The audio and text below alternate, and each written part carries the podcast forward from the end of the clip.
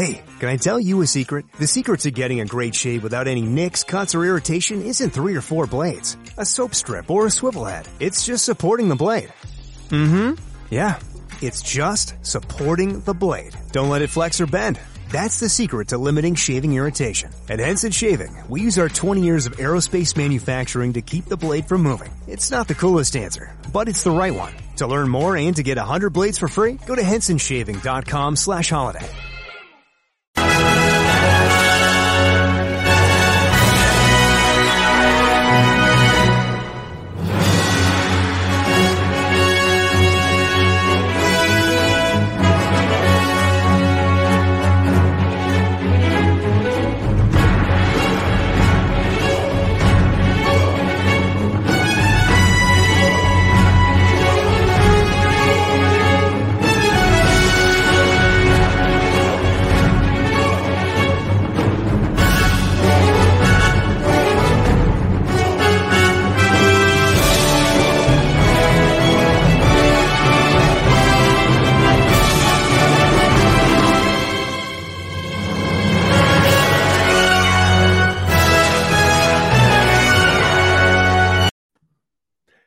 Hello, everyone. Welcome in. How Today we're goes gonna be. it? Oh, yeah, go ahead, Luke. How goes Say it? hello. How's it going? So today we're going to be talking about season three, episodes five, six, and seven, the corruption arc. Isn't So- it just two? It's just two episodes, not three. Is it? I thought it was three. No, it's two. Oh, it's two. Okay. Yeah. so yeah, episodes episodes. five and six of season three go. of Clone Wars, the corruption arc. So there's going to be a lot that's going to be happening on Mandalore, and it's a lot of stuff that happens. So we're going to be very excited to talk about it today. No, yeah, absolutely. Let's get into it. You never would have made it as Obi-Wan's Padawan. But you might make it as mine. And we're back. Bam. Bam. Time to bring in the Korkie expert, as we like to call her. We, we the, the the one that knows Mandalore the best, Julia. Welcome in, Julia. Is that a Korkie Kryze uh, card? Let's go. It's a it's a it's a it's a Topps card um from their It's a from their living set. So this is the case it came in. Um and so I have like a nice version and then I have well I bought multiple. So I have a couple different ones. There is one in my wallet because that's where you keep pictures of your kids. You put them in your in your wallet. Um this is the only piece of like Korkie merch I think exists. So um Really? you better that's believe- that's, the only, that's the only thing they have. it's it. Well, yeah, because I mean, like he, like he's in. Um, I can. Um, so he's in like. Um, Ooh, we got we got Robo Julia, but she warned us that Well, this she'll be right back. We're, So, we're, we'll um, be good. So today is pretty interesting. So coming off of this recent episode of Chapter Five of Book of Boba Fett, there's a lot of stuff that involves uh with Mandalore. No spoilers, but there's Mhm. stuff that involves a Mandalore, and it's kind of funny because we're talking about Mandalore today, and it's very two different situations. Um, so quickly, I just want to hear what your thoughts are on last night's episode without giving any spoilers away, Julia. okay.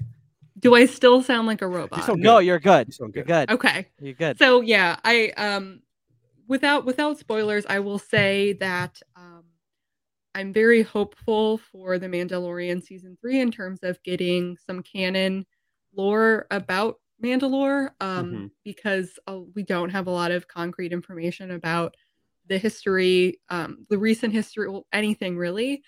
Um, I will say right now, I'm pretty emotionally devastated.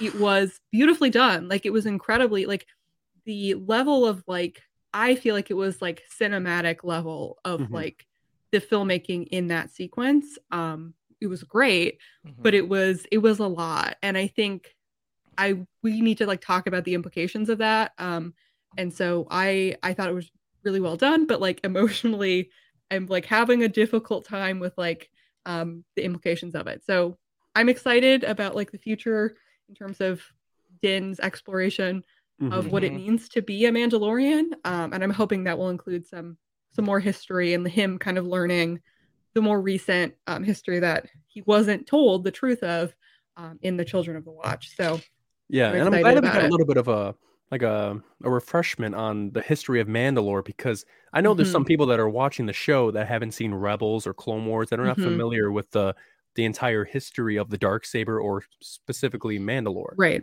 So it was nice um, for certain characters in that episode to give us a little rundown. It was good.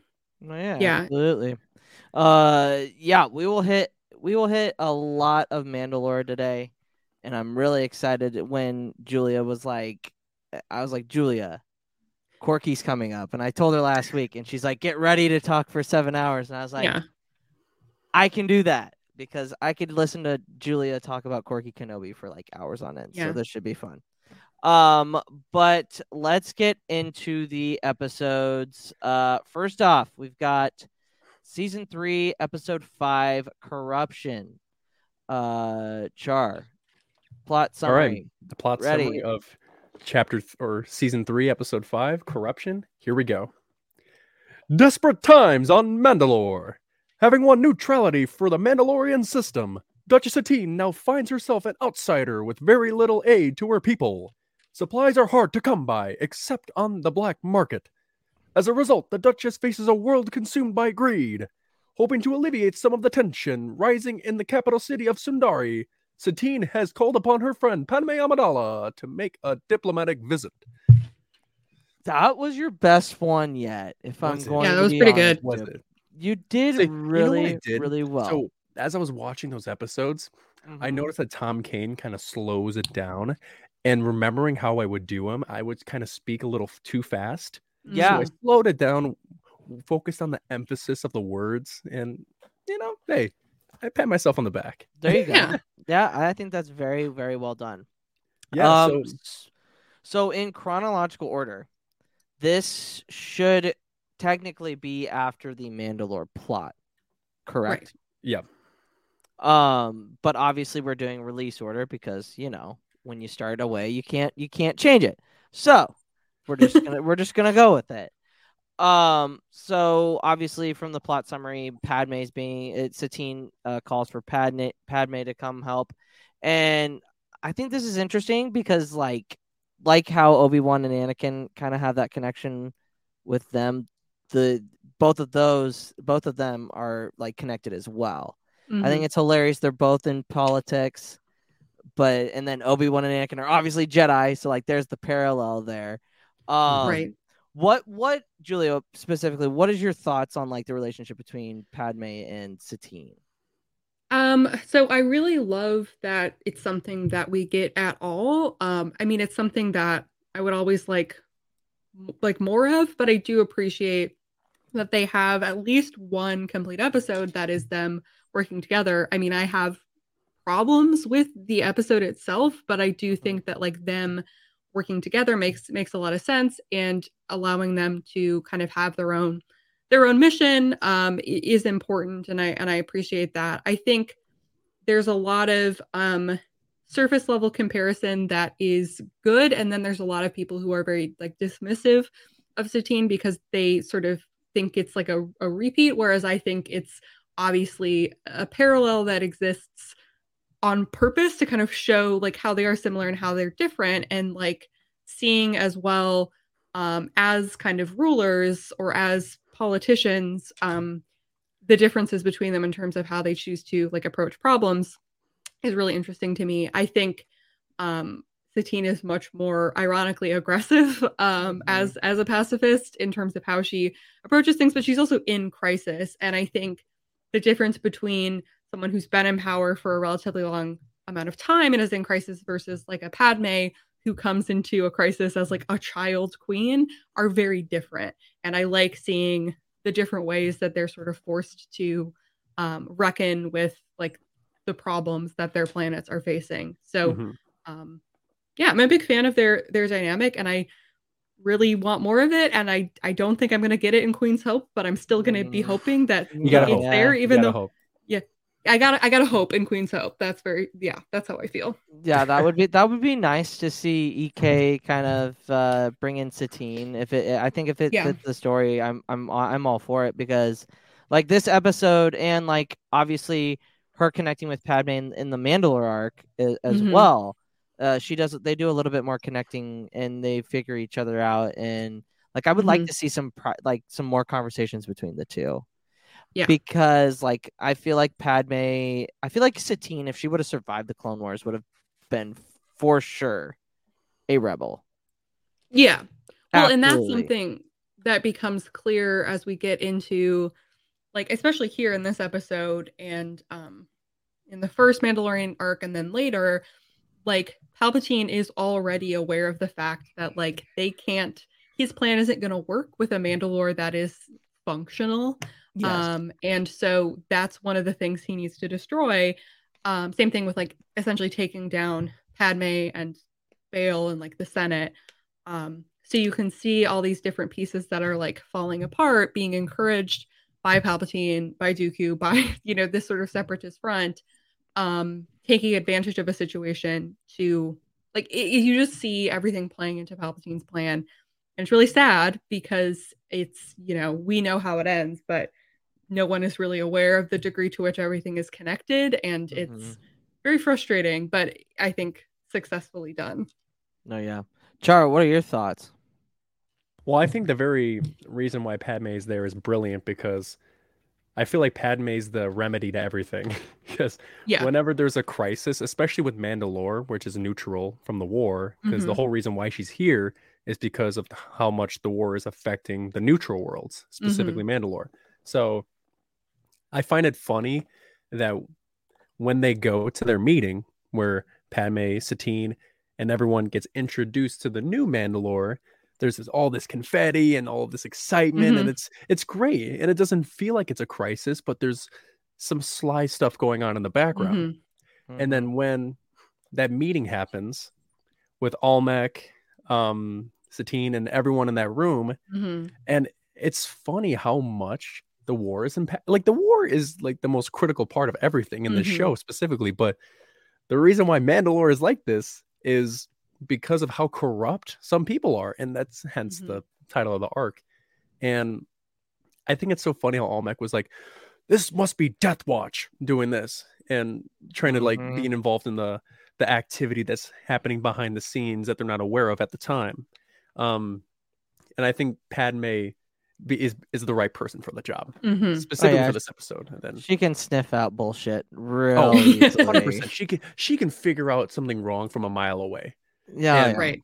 and I find it because because yeah. later in the episode we see we have a little discussion between Satine and Padme talking about how when Padme used to be the queen of Naboo and she would go on these excursions and Mhm. Because because Obi Wan told her about the you know Yeah. the events of the Battle of Naboo, and it was I think it's so funny how because Satine is a pacifist, like how you said, she's Mhm. not very she doesn't she hates war. She does she's it's kind of because Bo Katan and her are like Mhm. polar opposites.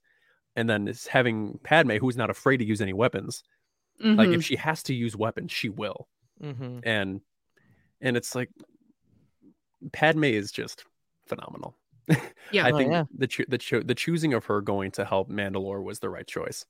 If it was Orn Yeah. Free Ta, I would have punched my Oh wall. my good lord. yeah. That guy can't do guy He- anything. sucks.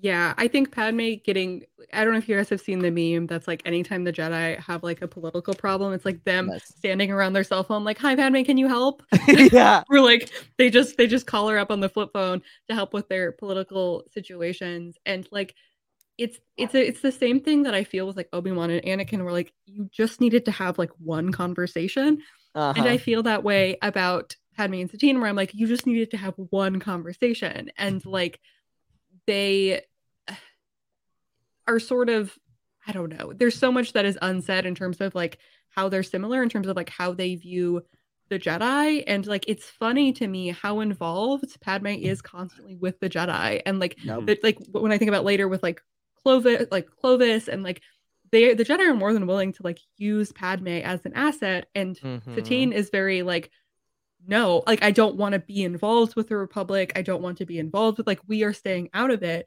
And I think that's very interesting because it parallels like how they approach their personal lives as well, where like Padme Yeah. and Anakin choose to try to do both, whereas Obi-Wan and Satine decided not to. Like they cl- chose their careers, for lack of a better term. No, and I think Oh, that's paralleled in terms of like how Padme and Satine approach, like whether or not they feel what like are going to do what the Jedi want. That being said, speaking of like issues I have with this episode, the next episode, um, Here's to holiday traditions, the ones that started as a quick laugh but are now irreplaceable. Here's to the recipes that require grandma's mixing bowl because they just won't taste the same without it. The Chinette brand believes in spending more time on traditions and less time cleaning up. With the Chinette Crystal, Comfort, and Classic collections, we can help make your holiday celebrations better for years to come. Here's to mixing timeless traditions with a few new ones. Here's to us, all of us. To find out more, visit mychinette.com. there's a bit of like a shift in characterization with Satine that I can't really understand. Where like the Uh-huh. things she does in this episode do not make sense to me based on the person that we first met. And so like destroying evidence, um, suddenly like using the Jedi when it suits her, and Yeah. like it's very I don't love the writing. Um, so there's there are issues here that make it harder for me to like understand politically what she's trying to accomplish. Yeah. Um but it was funny. Uh so I was watching the episode and Satine, I, I can't remember the exact quote, but she feels like the Republic doesn't care about Mandalore because they are a neutral system. And I'm like I'm thinking like this, like, ooh, well, I mean, I guess I can see where she's coming from because yes, the Republic is gonna push and and Mhm. and, and worry about the actual planets that are lined with them. So that Mhm. makes sense. But I feel like if if the Republic would have paid a little bit more attention to Mandalore, maybe things would have ended differently.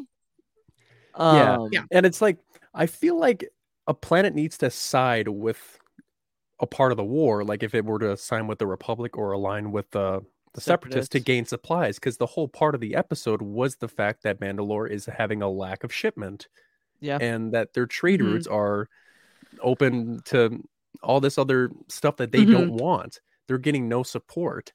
And it's Yeah. I think it's like They're being yeah. yeah.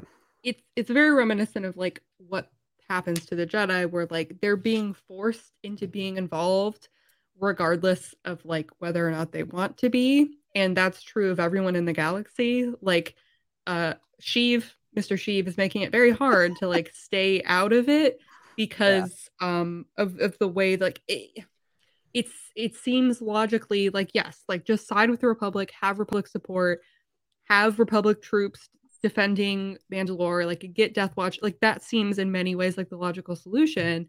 But there is this sense of like sovereignty and a commitment that Satine has to Mandalore's independence that I think is really important to um her character and the sense that like she was not going to be cowed into involvement in Yeah. something that she like fundamentally didn't think was right. And like I think that conflict between the idealism and like the reality of the situation is is really important. And um but yeah, it it certainly is is causing problems if the whole planet is running on like a black market and then suddenly children are getting poisoned, like not Mm-hmm. Yeah. going well if that's the result, right? So Yeah. No doubt. But like so when Padme shows up at the first time, like they like they get on the thing and they like go into the inner city and like people are just losing their minds. I, I, I wrote down and I put this in here. I go, it feels the, like the greeting for Padme is like very reminiscent from Hector when when Mm. Hector and and uh Orlando Bloom's character. What's the little brother's name? Paris. Paris. Yes, Hector and Paris come back from uh Sparta. Like the like the the whole extravagance of it all. I was like, "Oh, that's kind of interesting." Kind of interesting. Um, but I so feel like then- Padme is like a celebrity. Like I feel like she's Yes.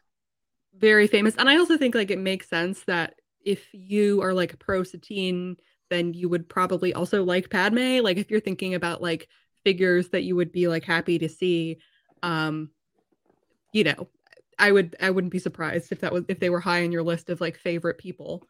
No, yeah, absolutely. And uh shout out to Camilla, Boryaka Hi, Wookie. Camilla.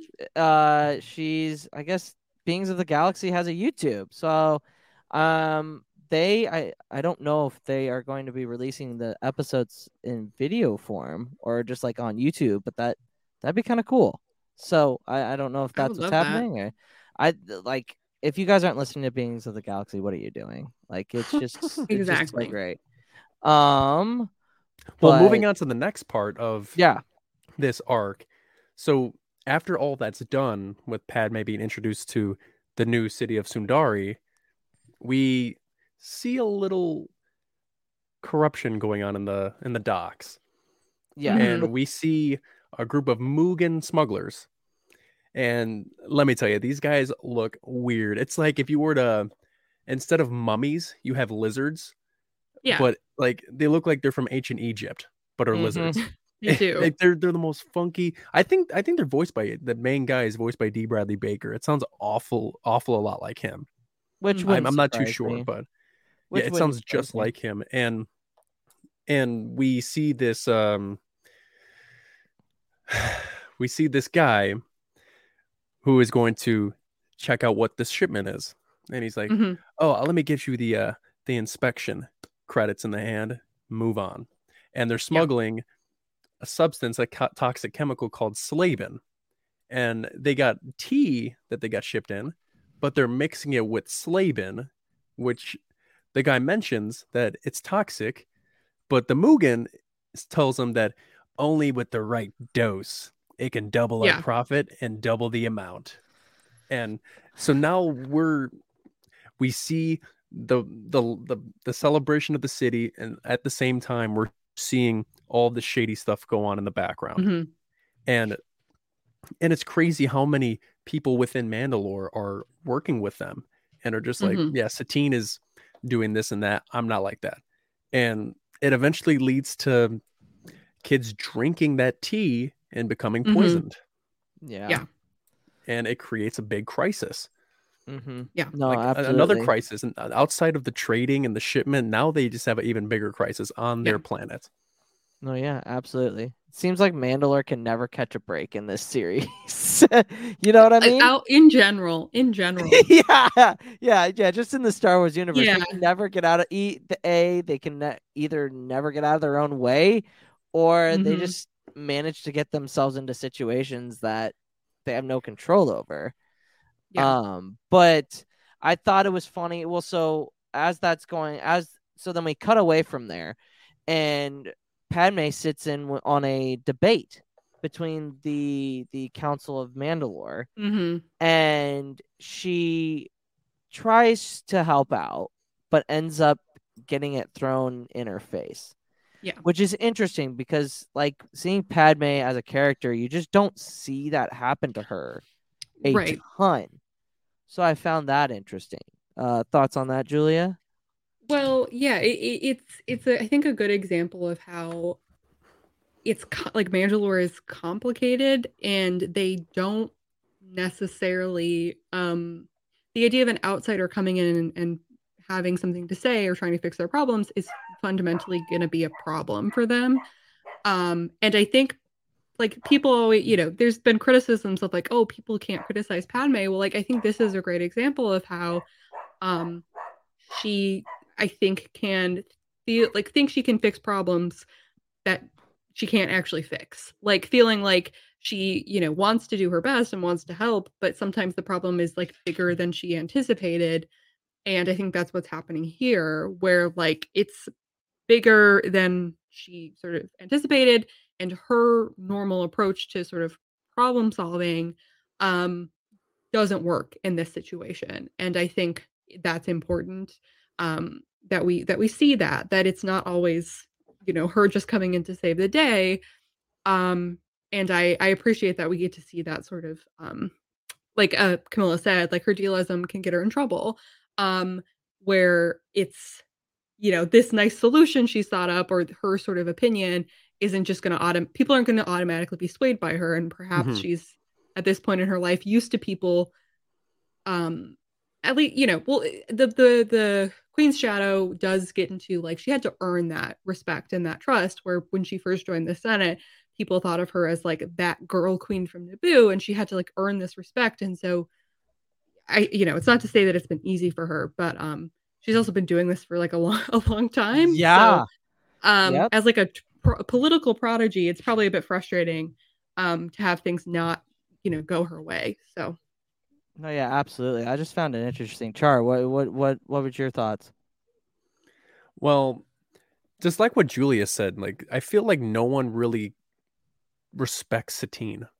Like it's Yeah. it's kind of weird that they don't they know that she's the most powerful person. She's in charge of Mandalore. mhm. But since they this this is what leads into the later seasons, no one really likes her way of ruling. No Mhm. one likes her pacifism, especially Death Watch. Um right. and people and and everyone that's working for her or are working a job under Satine feel like they can freely just go and do whatever they want Right. and just have no punishment. And that's what the the um, the um i'm forgetting his name. What's his name? Um the customs officer that that gets bribed by the Moogans. And it's and it's just i don't understand like why people just hate on Satine. Like Satine is a powerful ruler. Like she Right. she she's very peaceful. She Mhm. she's very good at diplomacy. She knows how to make things happen. But mandalore i feel like mandalore is is always been determined to fall. Because Well, this just is- no yeah. one no one sides with her. And it's weird because she's such a good leader. And she wants This what's, the, some- what's yeah. best for mandalore.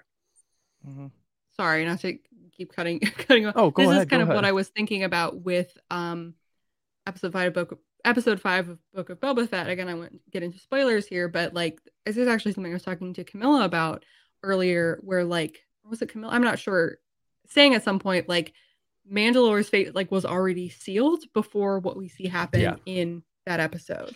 And I think, you know, what's interesting to me is so this isn't canon, but the Bounty Hunter's Guide has a little section about Death Watch, and something um, that's mentioned there is the at least from Death Watch's perspective in this like Legends book, Satine's success after that civil war came from like exhausted Mandoade, like tired of the war and like really not having another choice. And so what's interesting to me is like clearly she has been successful enough where there's a complacency because they have achieved a level of sort of peace and stability where if it, you know that they aren't as worried about death watch. Like it's it's a complacency. And so that is coming from some state of like success in her abilities. It's been 15 16 years um since the end of that particular civil war.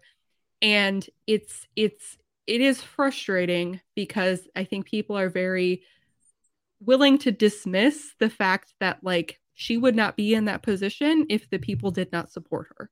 Clearly they did at some point support her. They needed to in order to like get her into that position and keep her there because she is not enforcing it with the military. So Mhm. it is being enforced by like the people themselves.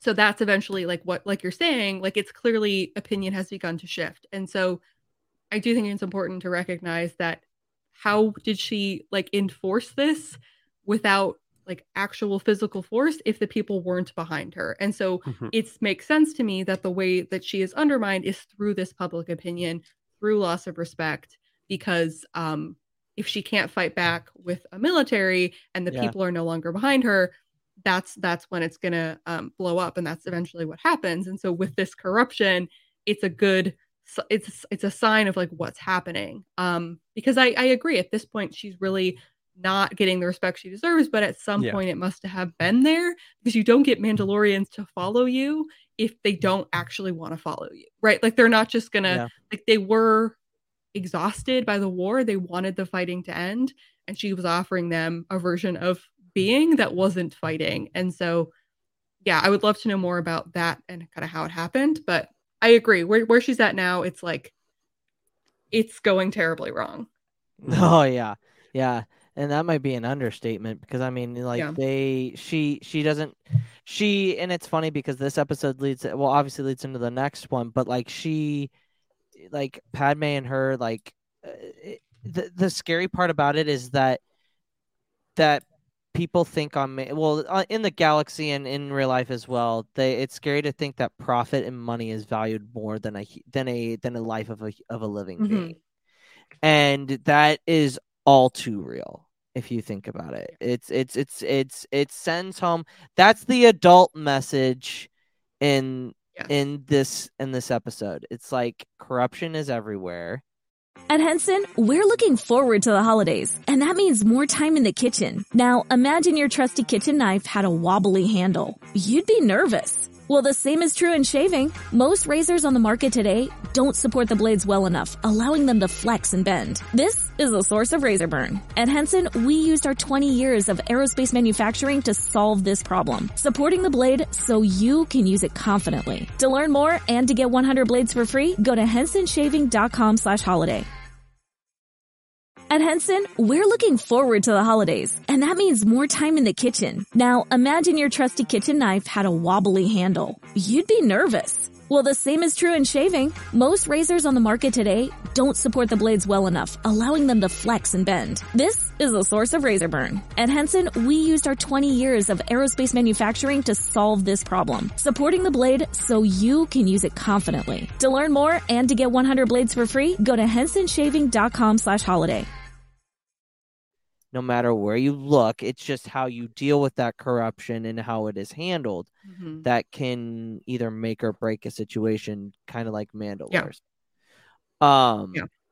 but like when Satine, so like after Padme kind of gets her bell rung in a political stance, Mhm. um, Satine finally steps in and is like, "All right, I'm I'm the boss here. I'm gonna take over this," and kind of like that's where there was like she still has that respect, but it Mhm. seems it it seems like the the the the, the grasp that she has on it is slowly like it's slowly loosening, which isn't isn't very good at all. Mhm. Mhm. Um, but Satine and Padme go to the hospital, um, and thinking like, oh yeah, there's a new hospital, like we can go see that. Mhm. And Yeah, let's uh, showcase it to you. And Yeah. there's a uh, there's a kid that's being brought into the hospital, and as a matter of fact, there's multiple kids being brought to that hospital. Yeah.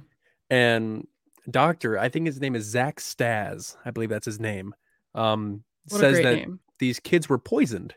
Mhm. Mhm. and they're like, "Wait, what?" And then they go inside and they see a bunch of kids from the same school Mhm. poisoned, and then they try to figure out, "Wait, how could they be poisoned?" And Padme comes to the conclusion that there was no way that Death Watch was involved, because, Mhm. or I think Satine said that, but And it, Death Watch Yeah. isn't the type of person that would type of people that would poison. yeah, as they're Yeah. a not. way to finish their or attack someone. Yeah. They're not. Yeah. They're, they're not a. They're not really into chemical warfare. If Yeah. they wanted to, they would be, but Right. not on this. They would never target the children. Um, or so we think. yeah, but then they find then they the doctor or they speak to the soup school superintendent just tell him like hey what's what's on the school's menu? What's what's here? What's on the menu? And the guy says oh it hasn't changed much. And they talk about how they have this new shipment of tea Mhm. and these bottles.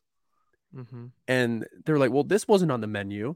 This is this is relatively new here. Mhm. this is off the menu. And then they grab one from a kid and they go and test it. Yeah. and then they find that there was a chemical in it. Yeah. And they're like, "Wait, Slavin is toxic." Mhm. And then as they they as they're done testing, the superintendent of the school starts to dart off. He's like, Just "Well, to- I suspicious. need to be Don't going." be suspicious. Don't Yeah, be suspicious. Yeah, wasn't good at that at all. I mean, that was when Satine really asserted her dominance. It was like, "Hey, what are you doing?" And then he tries Yeah. to leave, and then right when he tries to go, Satine's like, "Stop him!" And then the guards just go, Yeah. "Bam!" Yeah, and then he so almost falls off the cliff. But I thought it Yeah. was funny even before that when they're when they're talking to Almec and he's he's accusing Death Watch, like Satine knows in the back of her mind like that's suspicious, like like Yeah. that that's Almec's being sus as hell, and I think it's I think it's great how her and Padme are together on like getting the guards to be like their spies for them. Yeah, Mhm. and I I, like- kind of find it weird that they didn't that they didn't understand that Almec quickly went to accuse Death Watch. Like, Yeah, I why did he? don't- Why did he do that? Like, why would they? Why would he just say that? just because Yeah. they're violent according to what they see, and Yeah. they're they're known for being terrorists, as what they're called on Mhm. Mandalore. Mhm. That doesn't make them the main culprit here. Like you gotta you Yeah. gotta stretch you gotta extend out your research and see what's happening. How And is that's- this? Yeah, and that's what they do that's Mhm. absolutely what Yeah. they do with the with the um poisoning and i mean honestly if you think about it the best way to take down a um to to cause chaos is to go for go for the young ones because Yeah. then you Mhm. really don't you really don't understand like what's going on especially if it's it, it, it's it's anytime losing a life or losing like like no matter how old you are or how young you are it's still devastating but i feel like Mhm. in most situations the, the the stakes are heightened because they are children they are supposed to Mhm. live they have so much uh life to live and it's being Mhm. cut short because of of people being greedy Yeah. um but yeah um Yeah, and so- you mind if oh, I? yeah no yeah go continue? ahead Go So ahead. once once the school superintendent gets stopped, he gets asked a question because he obviously since he was doing that, he's aware of what is happening, and then Mhm. he's asked, "Who brought these? Who brought this tea here? Who was responsible for bringing the slave in here?" And he mentions a name, an employee of a shipping company named Sadiq, and he is said that he's mainly responsible, but he's just the middleman here. Like he's Mhm. he's not fully involved. So they go and they visit Sadiq, who who you know he works Mhm. for a trading company, and then Satine, Padme, um, and some of her guards are brought there, and then they talk about where this came from, and Sadiq's like just laying back, like, yeah, the kids were poisoned. I am I'm very upset about it, and I'm like, what? Yeah. How do you like- like children Yeah. are being poisoned here? And he sounds he sounds so monotone and emotionless, and Yeah. it's so funny. I'm like, is this really how Mandalorians are? Um, Yeah. but no yeah go ahead Char. and then he provides Satine and Padme with information about where the shipping came from. So Mhm. he gives them information about where they're getting shipped to, like which dock they're at. And and then therefore we move back and then we go all the way from there to here again. And they Mhm. interrogate the uh the police, the police officer. Yeah. And he's reluctant to say anything. He said that there's oh, there's no corruption here. There's nothing going on. And you, you're well aware that there's something going on. Mhm. And and it's like, how do you how are you not aware of this? Because there's there's so much stuff going on Mhm. that's like how is the chief of police just just pushing that aside? I find that to be yeah. kind of weird. Um, Julia, do you mind like giving your thoughts about how Satine handled Yeah. that situation with the police officer? Yeah, I mean, it's to me like unfortunately with it, it, it's similar to what ends up happening to Padme in the prequels, where like the writing is putting me in a position where I have to accept that suddenly this like very competent, um, shrewd woman is like making really dumb mistakes, and it's frustrating because it seems like this should be more obvious. And I think later, like in the next episode, they more clearly sort of suggest or I guess state that like she's trying, like, because she doesn't trust anyone, she has to sort of try to find ways to get around the fact that like no one is trustworthy and bringing in outsiders to kind of give her that that perspective. But clearly like people are taking bribes people are like doing things that are corrupt and it seems like the environment that has allowed that to grow is is like we say with the war. And so i think it's like i'm not say not as like a writing issue but like it's clear the sort of direction that mandalore was going and like in order to get there they had to like nerf satine because the satine we see in like uh the mandalore plot Mhm. would handle this episode very differently. Um, and so, like for example, when she destroys the warehouse, I'm like, why would you do that? Why would you destroy evidence of Mhm. people doing crimes and like like undermining your how like it it, it doesn't make sense to me. So there's a lot Mhm. of it that I find really confusing. Yeah, I didn't understand that either. yeah i don't Like- like understand the destroying the evidence yeah no exactly and so it's it seems like there's a, a sense to like make things fit to get to the point where mandalore gets and i just characterization wise like this like maybe she's just having a bad week i don't know but like it seems like she's really not the best version of herself in this episode and um it doesn't make a lot of sense with the other appearances and it's the same thing with like talking to like the the chief of the guards or like how she feels about Almec and all this stuff where Mm-hmm. I don't love it and sort of am you know unsure like as a canon reason why suddenly this is like the approach she's taking. Um so yeah, I mean clearly there's something wrong on Mandalore if people are like suffering to the extent that like they're willing to take bribes or they're willing to kind of like get in bed with like smugglers and people who are poisoning children like it's bad um Yeah. and she should know that and if she really doesn't know that and she's been this blind for this long i need more information about how that happened because it Mhm. seems like she's pretty in touch with everything like there's part of her where she's i don't know it can't all just be ignorance i guess is what i'm saying Yeah, No, yeah. Mandalore is uh full of heretics, I'd say. um Yeah. so so before the chief of police talks to to Satine, they go to the pier that Sadiq told them to go to, Mhm. and they sneak behind, and that was what I mentioned earlier about about how Satine asked uh, Padme about her little excursions from Obi Wan that he Mhm. told her about, and so they sneak and they see that that the customs officer at the pier is getting bribed to Yeah. let it come in. And since they got their evidence, they go back and then they talk to the chief of police. And he's like, Oh, nothing is happening. There is no criminal activity out here. I see It's- everything. It's not like And- we didn't just see you get bribed, bro. Like we just Yeah. saw you get bribed. Like you can't. There's nothing. Like yeah come on now. yeah exactly Yeah. And there's, there's, he- he's reluctant to agree that th- there's criminal activity happening. And, Mhm. and then once he tells him, or once she tells him that there is something going on, they go to that pier and the chief of police is like, Hey, why are you guys guarding there? I, I, I can't talk like like the way the chief speaks. It's kind of like, "Hey, what are you doing here? Um, hi, Mhm. what are you what are you doing like guarding that guarding yeah, that, uh, 60s, yeah, uh-huh. guarding that warehouse?" And yeah, so they go and they find that container that there's two officers Mhm. guarding, and then they're like, "Open this door right now!" And Satine Yeah. commands it, and the chief's like, "Do you know who this is?" and then the officers look at each other and then they start attacking uh the chief and well the chief obviously takes him down pretty easily Mhm. and then they open the door and they find the Moogans and Mhm. The guy Yeah, that was asked smugglers. earlier about if the Slavin was toxic. We see all those Mhm. guys that the main culprits involved with this. And then right when the door opens, boom, boom, boom, boom, boom, gunfight.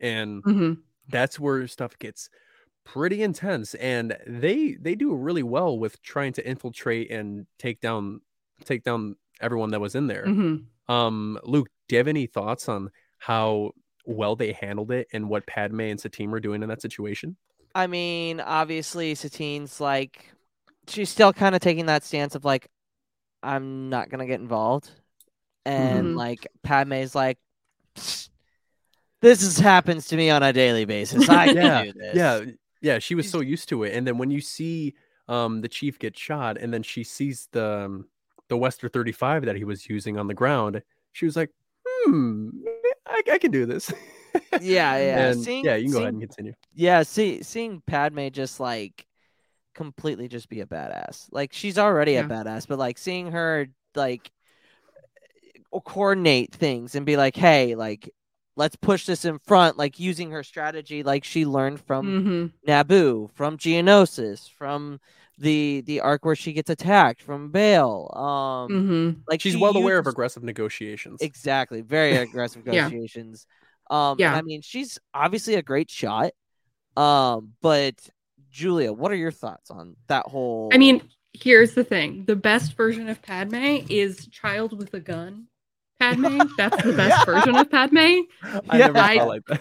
Phantom Menace Padme, who's like, I'm 15, you've threatened my planet, I will kill you, is the best version of Padme. And so I'm always excited to see that version of Padme. Um, it's sort of like in in the flesh, and that's like the version that's missing from episodes two and three. And so I'm glad that we get that in the Clone Wars. And it Mhm. is another, it's a good example of like, um, you know, Padme is like very committed to peace, and like had she lived, like Palpatine's plan wouldn't have worked because like she is able to rally sort of people to to do the right thing um, but she's also willing to use violence. And i think like i i very much agree like yes at a certain point satine needed to kind of accept that you know uh fighting was like sort of the natural Do you know someone on your holiday gift list that's looking to cut costs? Consider a Henson razor. Henson razors use quality standard blades that only cost 10 cents each. That means you'll only be spending pennies a month on blades. Compare that to multi-blade cartridges that cost 20 to 30 times more. Over a couple years, that special someone on your list will save hundreds and get a safe and smooth shaving experience along the way. To learn more and to get 100 blades for free, go to hensonshaving.com slash holiday. Here in Key West, we were out before it was in. In this open and inclusive paradise, you can be yourself, make new friends, and savor our live and let live vibe. With LGBTQ plus friendly accommodations, our legendary nightlife, and year-round activities and events, it's always a good time to come as you are. Key West, close to perfect, far from normal. Really only option. But I also think it's a good example of like Padme does not come from the same culture. Naboo is Yes. like an inherently peaceful, artistic, cosmopolitan, almost utopian society where children can like pursue art and music and politics. And like obviously it's not perfect. It's a very like stratified society, like we see in the Padme books of like they bring in like migrant workers to do manual labor and things like that. Like it's a it, there are problems with the society, but Satine at Padme's age was being on was on the run from bounty Yep. hunters trying to murder her after the like capital city got destroyed and her father was assassinated and suddenly she's in charge of this planet and half of the planet is like murdering the other half like they are coming at this from very different perspectives and it's Mhm. not to say that like I think Satine is justified in never using force and like not protecting Mandalore to that extent. Yeah. But there's a trauma associated with violence that Satine has that I don't think Padme has. Not to say that she doesn't have trauma from like the sort of um the blockade of Naboo, like she Yeah. does, and I like that we get that more in the books. But I would I, I want to see backstory about that part of Satine's life because I can't imagine the experience of like having your planet destroyed and being committed to never letting that happen again and sort mm-hmm. of the hard choices you have to make. So I think this little fight is a really good example or like a sort of snapshot of the differences between them and how their Yeah. lives like Satine didn't grow up in like an idyllic family with parents who loved her and encouraged her to like pursue whatever she wanted. Like that was not the childhood she had. And I think that informs a huge part of like who she is as a character. Do you think we'll get that backstory in? Well, obviously we we- Yeah. we, want to see it in Master and Apprentice 2, Claudia Gray, make it happen. Yeah. uh, Um, Master and Apprentice 2 Electric Boogaloo. yes, uh huh, Electric Boogaloo, or or uh, this is how I got my scar. mm-hmm Yeah, Yeah. um, but Yeah. like I would love to see like, and I've heard you heard you say Julia, just like the whole dynamic between Qui Gon and seeing those two together Yep. and being him like he, him being like, bro, Hmm. this this kid's sussy. He's got something for this. Yeah. He's got some. There's something going on between these two. But Yeah. like I feel like that's going to happen because Satine is a very interesting character, and I feel like she could get her own trilogy of books. Oh, absolutely. Um, like Padme. I has would love that. I would love that. It's weird to me that Korkie like, stories. yeah, it's weird to me that like she has kind of ceased to exist. Like, so for example, it makes sense to me why the armorer wouldn't mention her because Mhm. she probably doesn't want to wants to act like uh, Satine never existed. Um, but like Star Wars as a whole, like seems to have dropped her like a hot potato in many Yes. respects as a character and it doesn't make a lot of sense to me because Bo is acting the way she is because of her relationship to her sister. Well, yeah. And so not Mhm. having that piece and so like I would love to get that and part of me is still hopeful because I do think there's a lot there and I think there's a lot of passion and people love this character and getting the opportunity to like dive into her like a Bo and Satine book like as sisters I would love that. I would love getting to see like if they don't feel confident enough. Yeah just um I took what the armor said as a reference. I, Yep. yeah like you can definitely read that in. In terms of like name dropping kind of how like like not wanting to mention Padme at all in certain contexts like it seems weird to me. Um, but I would love to get some like explicit references to her because like everything that's happening now in the Mandalorian is like direct as a direct result to the things that are, we are seeing here in this arc, like starting to break down. And there's like a direct line, and so I would love to get that filled in a little bit more explicitly. But I expect nothing, and therefore I am always Surprise. happy to get what I get because I Uh-huh. have zero expectations, you know, at all times. No, yeah, Yeah. absolutely. And then Uh, No, yeah, Luke, go you want to finish off the episode, or do you want yeah, me to? no, I got it. Okay. Um, so Padme shows off her experience in aggression, aggressive negotiations. Of course, um, she handles her shit, and they both go back. And Satine questions Almec, and she has Mhm. a conversation with Padme as as she's leaving. She's like, "I can't. There's nobody I can really trust. Is there any Mhm. way you can talk to the Jedi Council?" And like, Mhm. I love how like Padme is just like, yeah, we can get them involved. Like, and Yeah. you're exactly right, uh, Julia. Like, Satine's just like, you should mention it because I don't Yeah. want to mention it, but you definitely But you, should. yeah, Like, I, I don't think it would look good for me to do it, but you definitely could on my behalf. yeah. Because Padme's already Uh, involved with the Jedi. Like, yeah, she works with them all the time and so satine does it i do think it's very funny to imagine that satine is like you should you should get the jedi involved yeah, and like it's the jedi not anyone in particular but like and then it's like I, I think it's funny to imagine padme being like yeah i can't get get obi-wan to show i'm so sorry i can't he Yeah. can't come teach, uh, teach school for a while yeah. um he is kind of busy um but like I don't know. I don't like I I sure maybe Satine was just in general hoping that the Jedi would arrive, but I don't think she really has a lot like she respects the Jedi to the extent that she respects Obi-Wan as a person, and I don't think like beyond that she's a huge like I don't know. She respects them, but I don't think she loves them as a as a group. So I do always I do always take this request as like her she's asking for Obi-Wan Yes. specifically Uh-huh, and like yeah. does not get that request re- fulfilled and I think that's very fun. it is fun. And then so uh, Padme states that she will t- uh she will talk to Master Yoda about lending a Jedi to the situation, which is very smart. Think about it. It, it- Like if anybody can snuff out corruption, if Padme can't and Satine can't, like a Jedi and their senses with Yeah. the Force and everything can usually do the trick. Um, and that is the end of corruption for episode five. Um, like that episode is, is pretty good. It, it it does a lot for this next one though. Mhm. Yeah, Like, it's it- it's, a- and- it's and a I- great setup. To No, yeah, absolutely. To Yeah, like absolutely. because it's gonna dive in. Well, the arc is called the corruption, and then we're gonna actually Mhm. see what the real corruption is that's going on in Mandalore. And I Yeah. think this one really set it up with just the the tea and the poison. But if you watch Star Wars long enough, you know that there's always a better or a bigger bad that's involved, Mhm. and Yep. we get to Yeah. find out who that is in this episode. So, No, Mhm. yeah, absolutely. Char, all right, let's away. see if I do better than I first did. All right, oh, here we go. season three, episode six, The Academy. Yep. A world in crisis. The peaceful planet of Mandalore is being strangled by the grip of corruption. With shortages of every kind, citizens must turn to the black market in order to survive. Desperate to free her people, Duchess Satine her has asked her friend Padme Amidala to speak with the Jedi Council in hopes that they will send assistance for her struggling world. Better.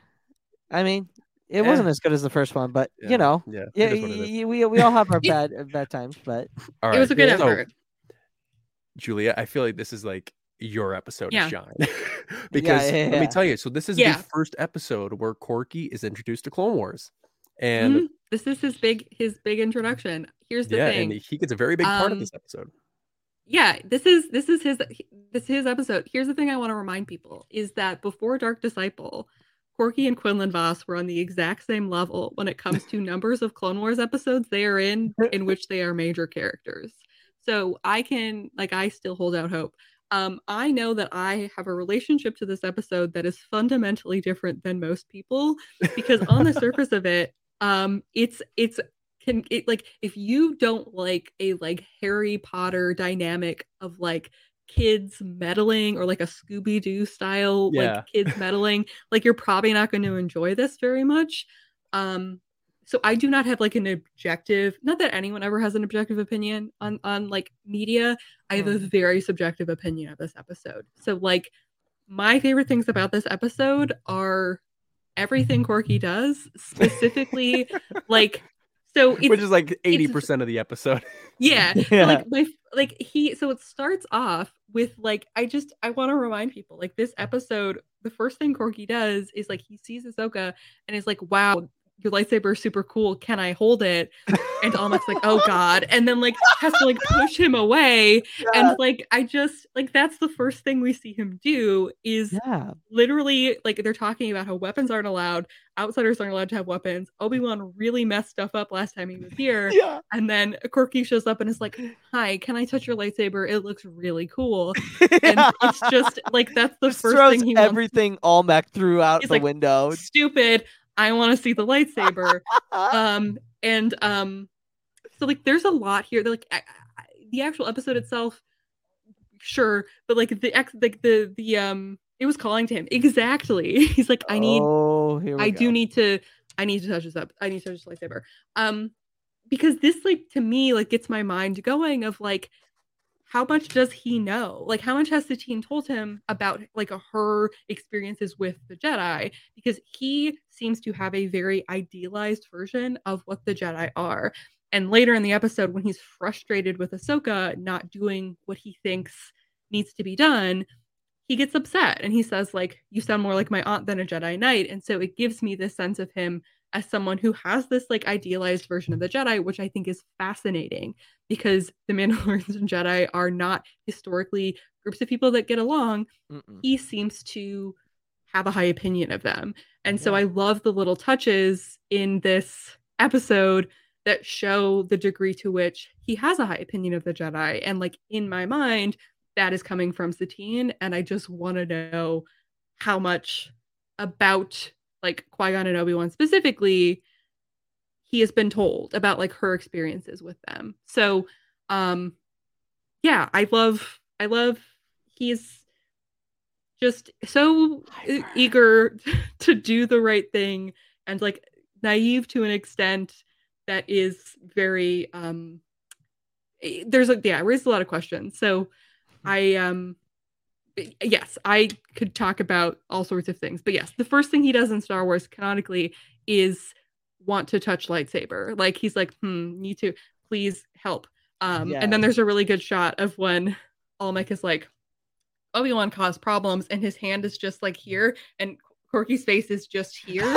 And it's like it's a really like every time I watch this episode, I'm like, hmm, this is not subtle at all. yeah, no subtlety. Um, but like Zero even before, subtlety. yeah, even before like when Ahsoka's like, and this is a big episode for like big episode for Mhm. Ahsoka as a character as well. Um, because Yeah. Ahsoka's like talking to Anakin, she's like, I feel like I'm overqualified, Mhm. and it's like Anakin looks over and, her and goes, "Bro, you're a Padawan. You're probably the Right. you're a kid. You're probably the Yeah. perfect person to teach these these other kids Mhm. to like how like I mean she's taught young she's came in and instructed younglings. Remember from the Mhm. lightsaber lost, she came in and gave that uh like this is your weapon, don't lose it. She does later in season five. She takes the younglings Mhm. to Ilum, and like I feel like this is a good moment. Like this is where she gets her footing of like, hey, I could be good at this. Yeah. Um speaking of Fern is here. Hi Fern. Um Ahsoka Yeah, hi, as a teacher is something we talk about, like we've mentioned, where like it's it's a tragedy that like she doesn't get to pass on what she knows or like share her knowledge later either as like having a padawan or like being a teacher more generally and um i like the extent to which this shows the like kind of mission that she would probably be going on all the time if there wasn't a war happening Uh-huh. um, and it just makes me think about like what Ahsoka's Jedi experience would have been like without the war. And it reminds me of like a Vernestra Rwoh situation in the High Republic where she could have been teaching and training and like really like excelling in this area because it's clear that like she does have a like passion for this and just because she's good at fighting um like later like in season 7 right where Bo-Katan well it's not season 7 I don't know when Bo-Katan says like I wish I was good at something other than war Oh, it was yeah, it was uh season seven. It was yeah, it was Yeah, after like- they took captured after they took Maul. Yeah, after they Mhm. captured Maul. Yeah. and I feel that way about Ahsoka where like she has constantly been forced to fight and the part of that tragedy is that she was never given an opportunity to be a version of the Jedi that she should have had the opportunity to be. And so even though she sees this mission as like I have to go teach a lesson, like it's an example of like the type of Jedi she could have been and it's you know, I feel I feel similarly like part of the reason I, I'm so invested in Korkie as a character has to do with I think a similarity in terms of like the life Here in Key West, we were out before it was in. In this open and inclusive paradise, you can be yourself, make new friends, and savor our live and let live vibe. With LGBTQ plus friendly accommodations, our legendary nightlife, and year-round activities and events, it's always a good time to come as you are. Key West, close to perfect, far from normal. What's the easiest choice you can make? Window instead of middle seat? Picking a vendor who sends a great gift basket? Outsourcing business tasks you hate? What about selling with Shopify? Whether you're selling a little or a lot, Shopify helps you do your thing, however you cha-ching. Shopify is the global commerce platform that helps you sell at every stage of your business. From the launch your online shop stage to the first real life store stage, all the way to the did we just hit a million orders stage? Shopify's there to help you grow. Whether you're selling scented soap or offering outdoor outfits, Shopify helps you sell. Wherever and whatever you're selling, Shopify's got you covered. Sign up for a $1 per month trial period at shopify.com slash try. Go to shopify.com slash try now to grow your business, no matter what stage you're in. Shopify.com slash try. Korkie probably had planned for him versus what ended up happening. And I think Ahsoka undergoes a similar experience. And I think that is a really fun parallel because I, they like to pair they like to pair the Mandalorians and the Jedi in terms of like their experiences and thinking about how Ahsoka has her entire world destroyed and the Jedi are destroyed and like her whole life explodes. That has to have happened to Korkie too. And so I almost feel like that's part of the reason that I think it would be fun to bring him back is to talk about how, like, yeah, sometimes the life you think you're going to have gets blown up. And, like, how do you pick up the pieces of that? So that makes sense. I do, yeah, yeah. Absolutely. And Yeah, like and Julia, that's actually a really good point because I was telling Luke earlier. Um, I was reading a play uh, earlier called "A Raisin in the Sun," and I feel like a theme of that story is that you have this dream of of being something great, but it's usually that's not the case. And Mhm. like, and a lot of the elements in that play really are wrapped up to what he just said. So I think that was a really good Mhm. connection that I uh, that I Yeah. kind of wanted to point out. no, yeah. Yeah, no. I love that. We're all, I'm always pro literary reference. Yeah. You gotta know. I'm, I'm never gonna be mad about that. There you go. Um, but like, i- and it and it's so funny that you say that because it's like, I feel like Korkie could fit into the not the not into the Kenobi show specifically, but I think he could. I think he could fit into Ahsoka down the Yeah. line. Um, and here's my question because I never really understood whose kid he is supposed to be in canon hmm because Bo had it's just her and Bo, right? Mm-hmm. So that's Bo's Yeah. kid. Well, here's the thing. Now, so there's the only okay, so there is a there's a clip if you've never seen it. There's a there's a Google Hangout um they did in like 2015 with like Dave and the cast. Sam Witwer was there, Ashley Eckstein is there, but Pablo Hidalgo is also there.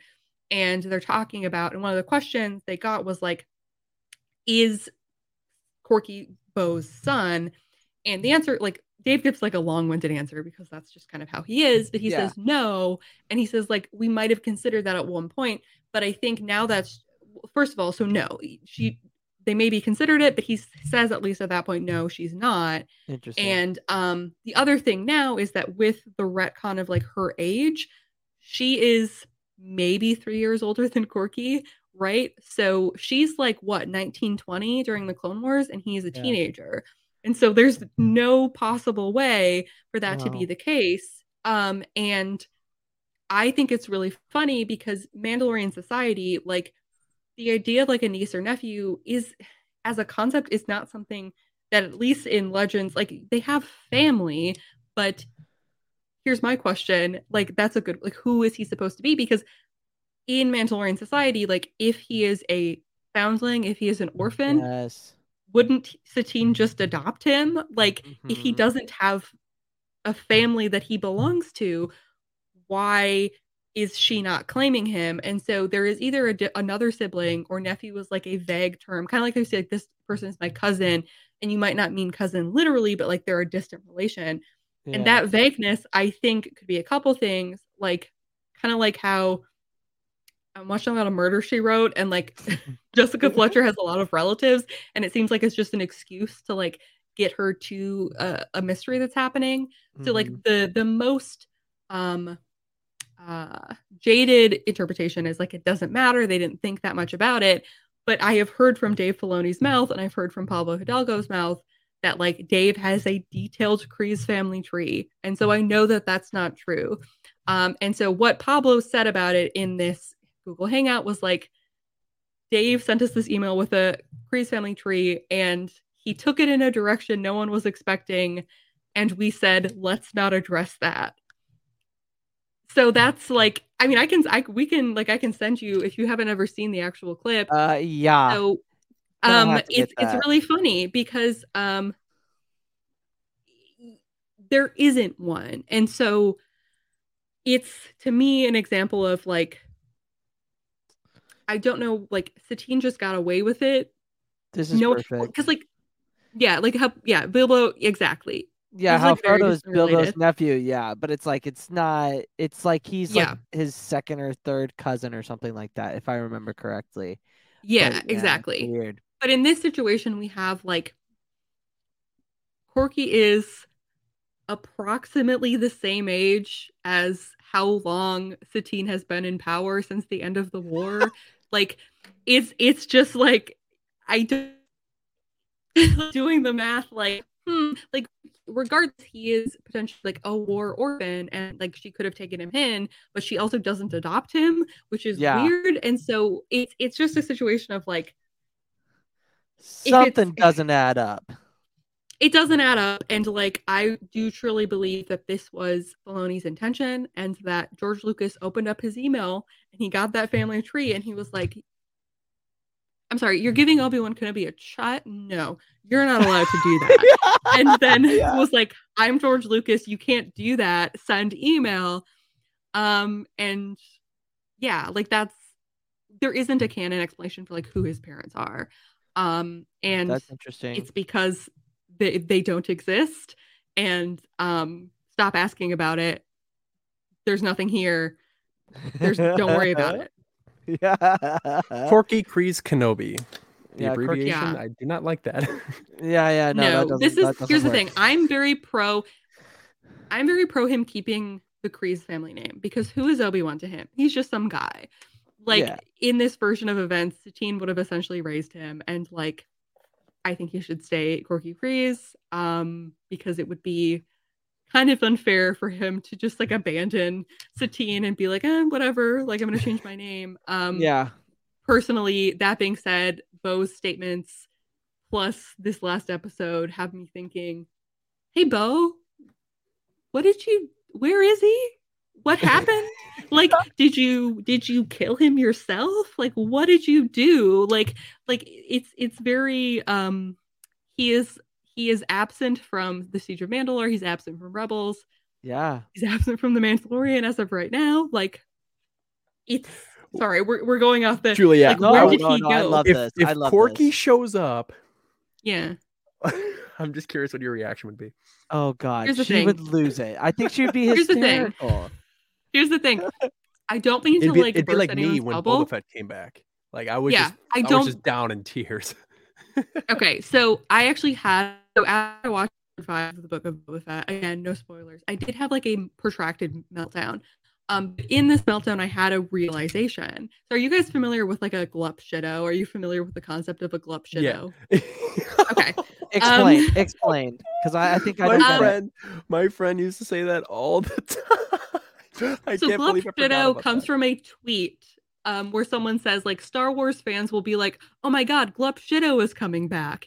Or, like, Oh. two outsiders like will be like, "Oh my god, I'm so excited to see Plo Koon," and to everyone else, it's like, "Are you okay?" like, yeah. so uh-huh. Glup Shido was like your funky favorite little guy who's like a nobody Star Wars character that like we as fans get really attached to. But I realized that Korkie exists in what I'm calling the Glup Shido paradox, because for a lot of Glup Shidos, their return is like a fun little. Like Cobb Vanth being in the aftermath novels and then showing up in the Mandalorian is like, oh, cool. Yeah. Or like Black Krrsantan it's Oh, a fun like character crossing over from like comics into live action. Korkie returning would be way more complicated than that.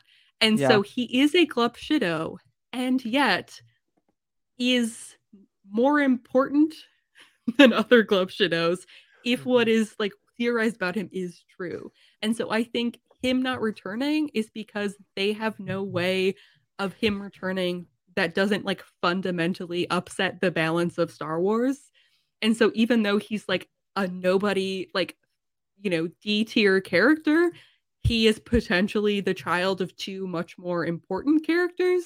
And if that's true and they bring him back, it's a like can of worms. So it's called the Glup Shido paradox. It's when your Glup Shido is also Obi-Wan's child. And oops, if we bring him back, we have to deal with that. And so I think that's a huge reason for like why he hasn't returned is there's no way to do it without opening Upsetting. up that can of worms. Okay. Yeah. That makes sense. That makes sense. Um, but Yeah. like it, I would love it. I, I think it'd be hilarious. I think it, not hilarious. I think it would be interesting because I feel like, because I mean, Obi Wan does say in the Mandalore arc, I like he says to Mhm. Anakin and both Satine says that I would have left the Jedi Order for her if she w Yeah. and and specifically Satine. He goes, I would have left if you would have asked me Mhm. and I feel like Yeah. there like there's something that happened before then that Mhm. causes him to be like that or Mhm. make that Yeah. statement, you know? Well, and Satine would never ask that of him because No, she knows how important being a Jedi is to is to him. In the same way that like she wasn't gonna just like give up being the Duchess of Mandalore.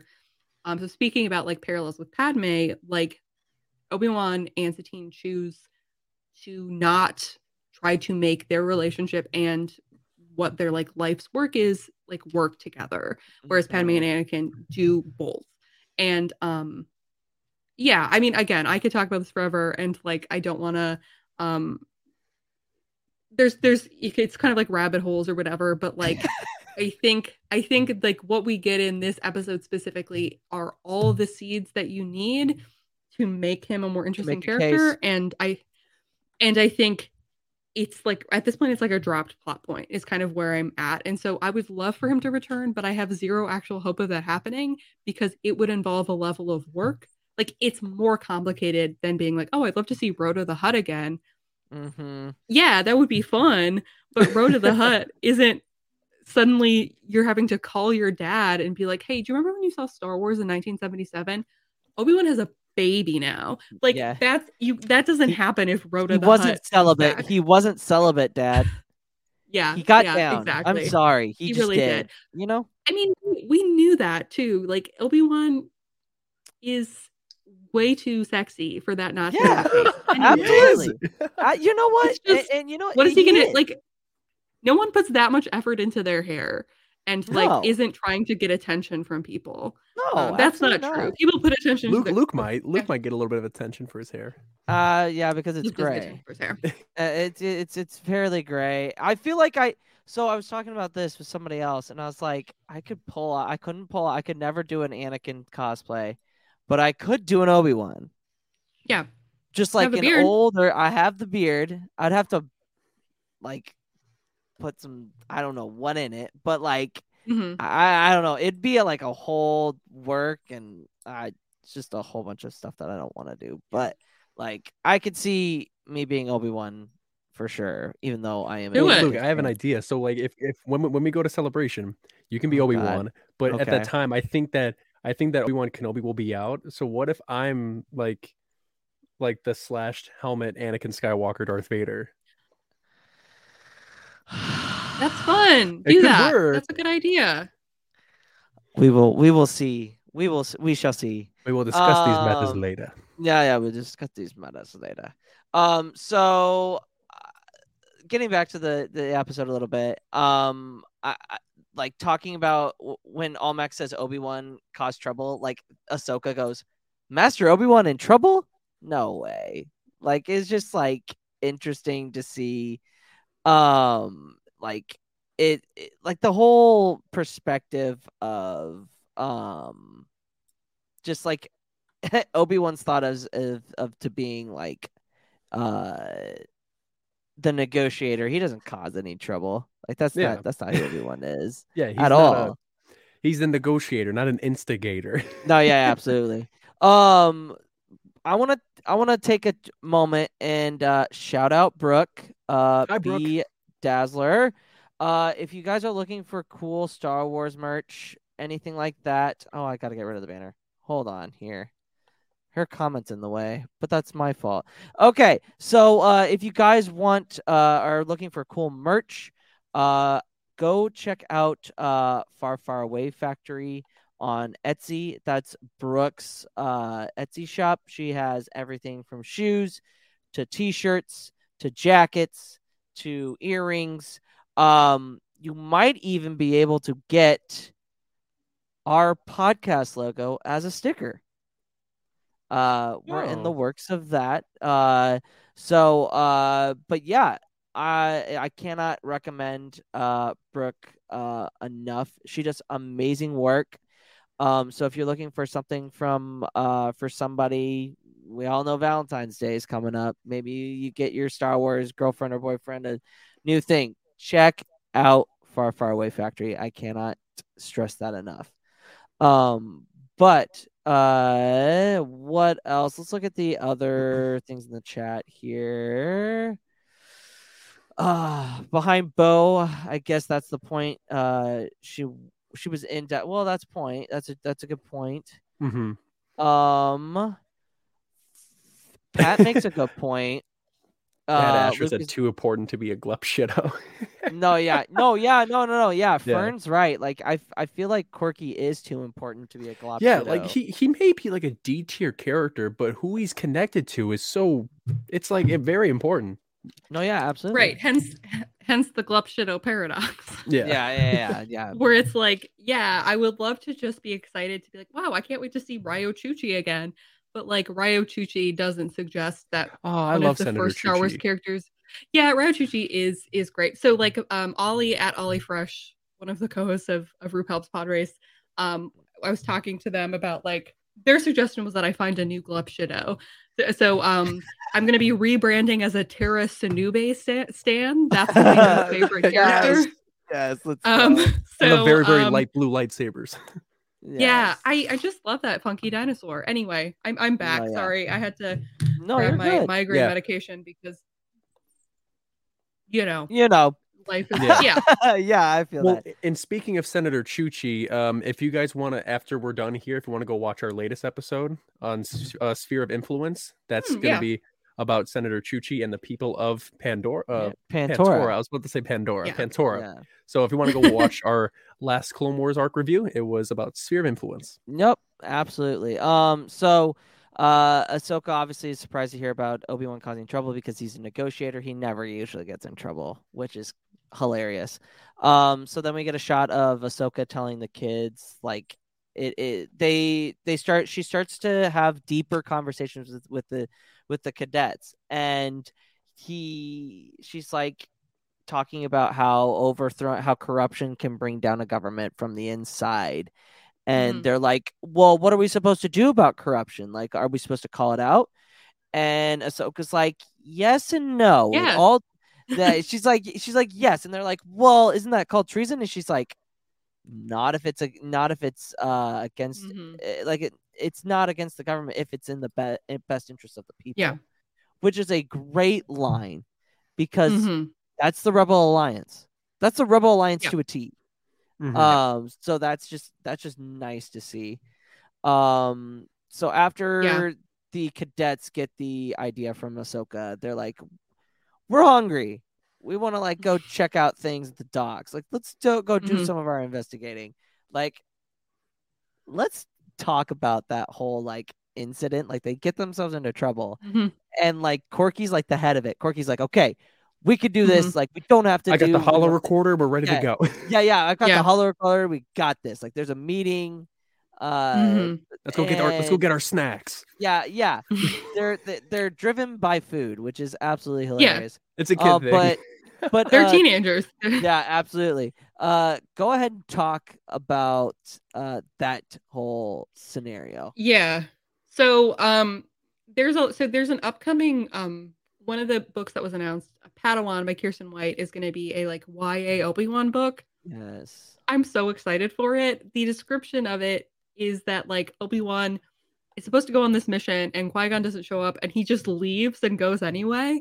And like there's this impulsiveness. So I was re-listening to Master and Apprentice recently because and this is how you know I'm unwell. I needed to hear Obi-Wan's voice and I realized I could just watch the movies. But like I specifically needed to hear 17-year-old Obi-Wan's voice. Like it was a need that I had.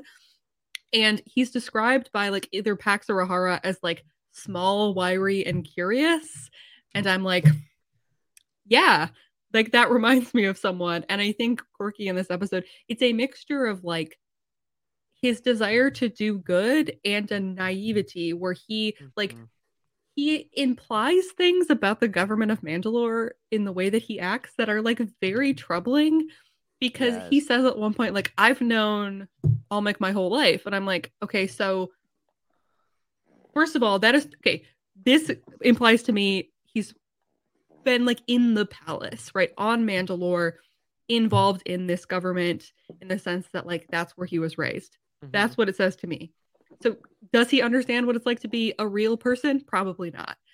Two, has Almec been prime minister for like 16 years? yeah, Like, yeah. has he been Like, prime minister since the end of the war? Um, because it's clear that like they have elections. So, mhm. has he been being reelected or has he just been like on the council? And also, like, was Almec trying to like get into a situation where like he was on Korkie's good side because he knew that like that was one of the potential future like leaders, right? So Mhm. there's a lot here by the way that Korkie's like like they didn't have to have a line where Korkie said, "I've known him my whole life. He always said to come talk to him if you had any questions," because that implies Korkie is like has been sheltered to an extent Mhm. that is so interesting to me because he seems like shocked by the concept of greed. like he doesn't seem he fundamentally is like, what are you talking about? Why would people do crimes? Like is so shocked by the concept, but um immediately thinks that like he can just fix it. Because I'm Mhm. imagining any problem he's ever had in the past, he's just like, Well, I am a special boy and you have to do what I tell you. And it's very funny for me to see him like encounter a real problem that he can't just fix by like a goodwill. Mhm. Um, and he gets immediately frustrated. He's like, Well, Ahsoka, you're not my friend anymore because you didn't Yeah. immediately help me. yeah. And it's just like a very extreme and um gets mad at Satine. Like he just does not handle uh rejection well in this Yeah. episode, and I think it's very funny. Um yeah. yeah.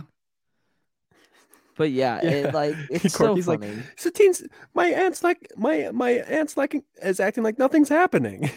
And Yeah. It's I like, need to fix she'll it help now. us and then she doesn't help him she's like she just thinks we're kids like he is just very much a teenager and it's Oh, yes. so fun like i can get Mhm. why people are annoyed by it but i just think it's hilarious because a lot of the teenagers we see in star wars are like soldiers Yes. or like you know on these huge quests and Korkie's like i'm hungry and my aunt is being mean to me and those are like his big those are his big problems in this episode and he also and and, I he just- also doesn't like to get patronized. Oh he's yeah. like- no Yeah. no yeah he well and, like that's what i find so interesting is like this desire to be like taken seriously and i think there's Mhm. a lot of opportunity there um because ahsoka again is like a s- i think they could be good parallels in terms of like i wish that was a friendship that we got to explore a little bit more Yeah. Yeah. um because there's so much there in terms of like being given responsibility wanting responsibility and like having responsibility thrust upon you Yeah. and the idea of like having to be a jedi commander and as a child versus like being raised to rule a planet because of your blood or like there's just a lot there that i think is really interesting No, Mhm. yeah, absolutely. Um, so they, him and the friends go to the docks. They find a black market steal. They almost get caught because I can't Mhm. remember which character, if it's Korkie or somebody else. Like one of the kids is trying to leave, and he kicks over a uh, like a box. oh it's amos amos is Yeah, the Amis. is is the ron weasley of the group Yes, yes. I love how that you're is I- I- spot on. You mentioned No, Harry that's Potter, literally spot on. Yeah. Absolutely spot on. Because Yeah. And Almec is the Harry. Snape. Yeah, yeah. and- Almec is Snape, Snape. Korkie is Mr. Harry, Amis is Ron Weasley, and then uh uh Suni and Lagos are Yes. Hermione. Well, Suni is Hermione, Lagos is like a fun ad- uh, yeah, I anyway, that's that's No, they are. yeah. No, that's funny. No, that that's like straight up. But like they barely make it out. Um, they go to Satine. Satine suggests that the, that the cadets leave the investigating to the authorities. to the grown-ups. yeah, leave it to the Yeah. grown-ups. And then he finally, Korkie goes, you know what? I'm gonna go to Almec. And Almec, being the sus master that he is, uh, it's like, hey, uh, let's have a meeting. Like, uh, like uh, nothing, nothing's gonna happen. Like, I'm And he's secret midnight meeting extremely with suspicious. children. Like, why would he have a meeting with a bunch of kids at nighttime?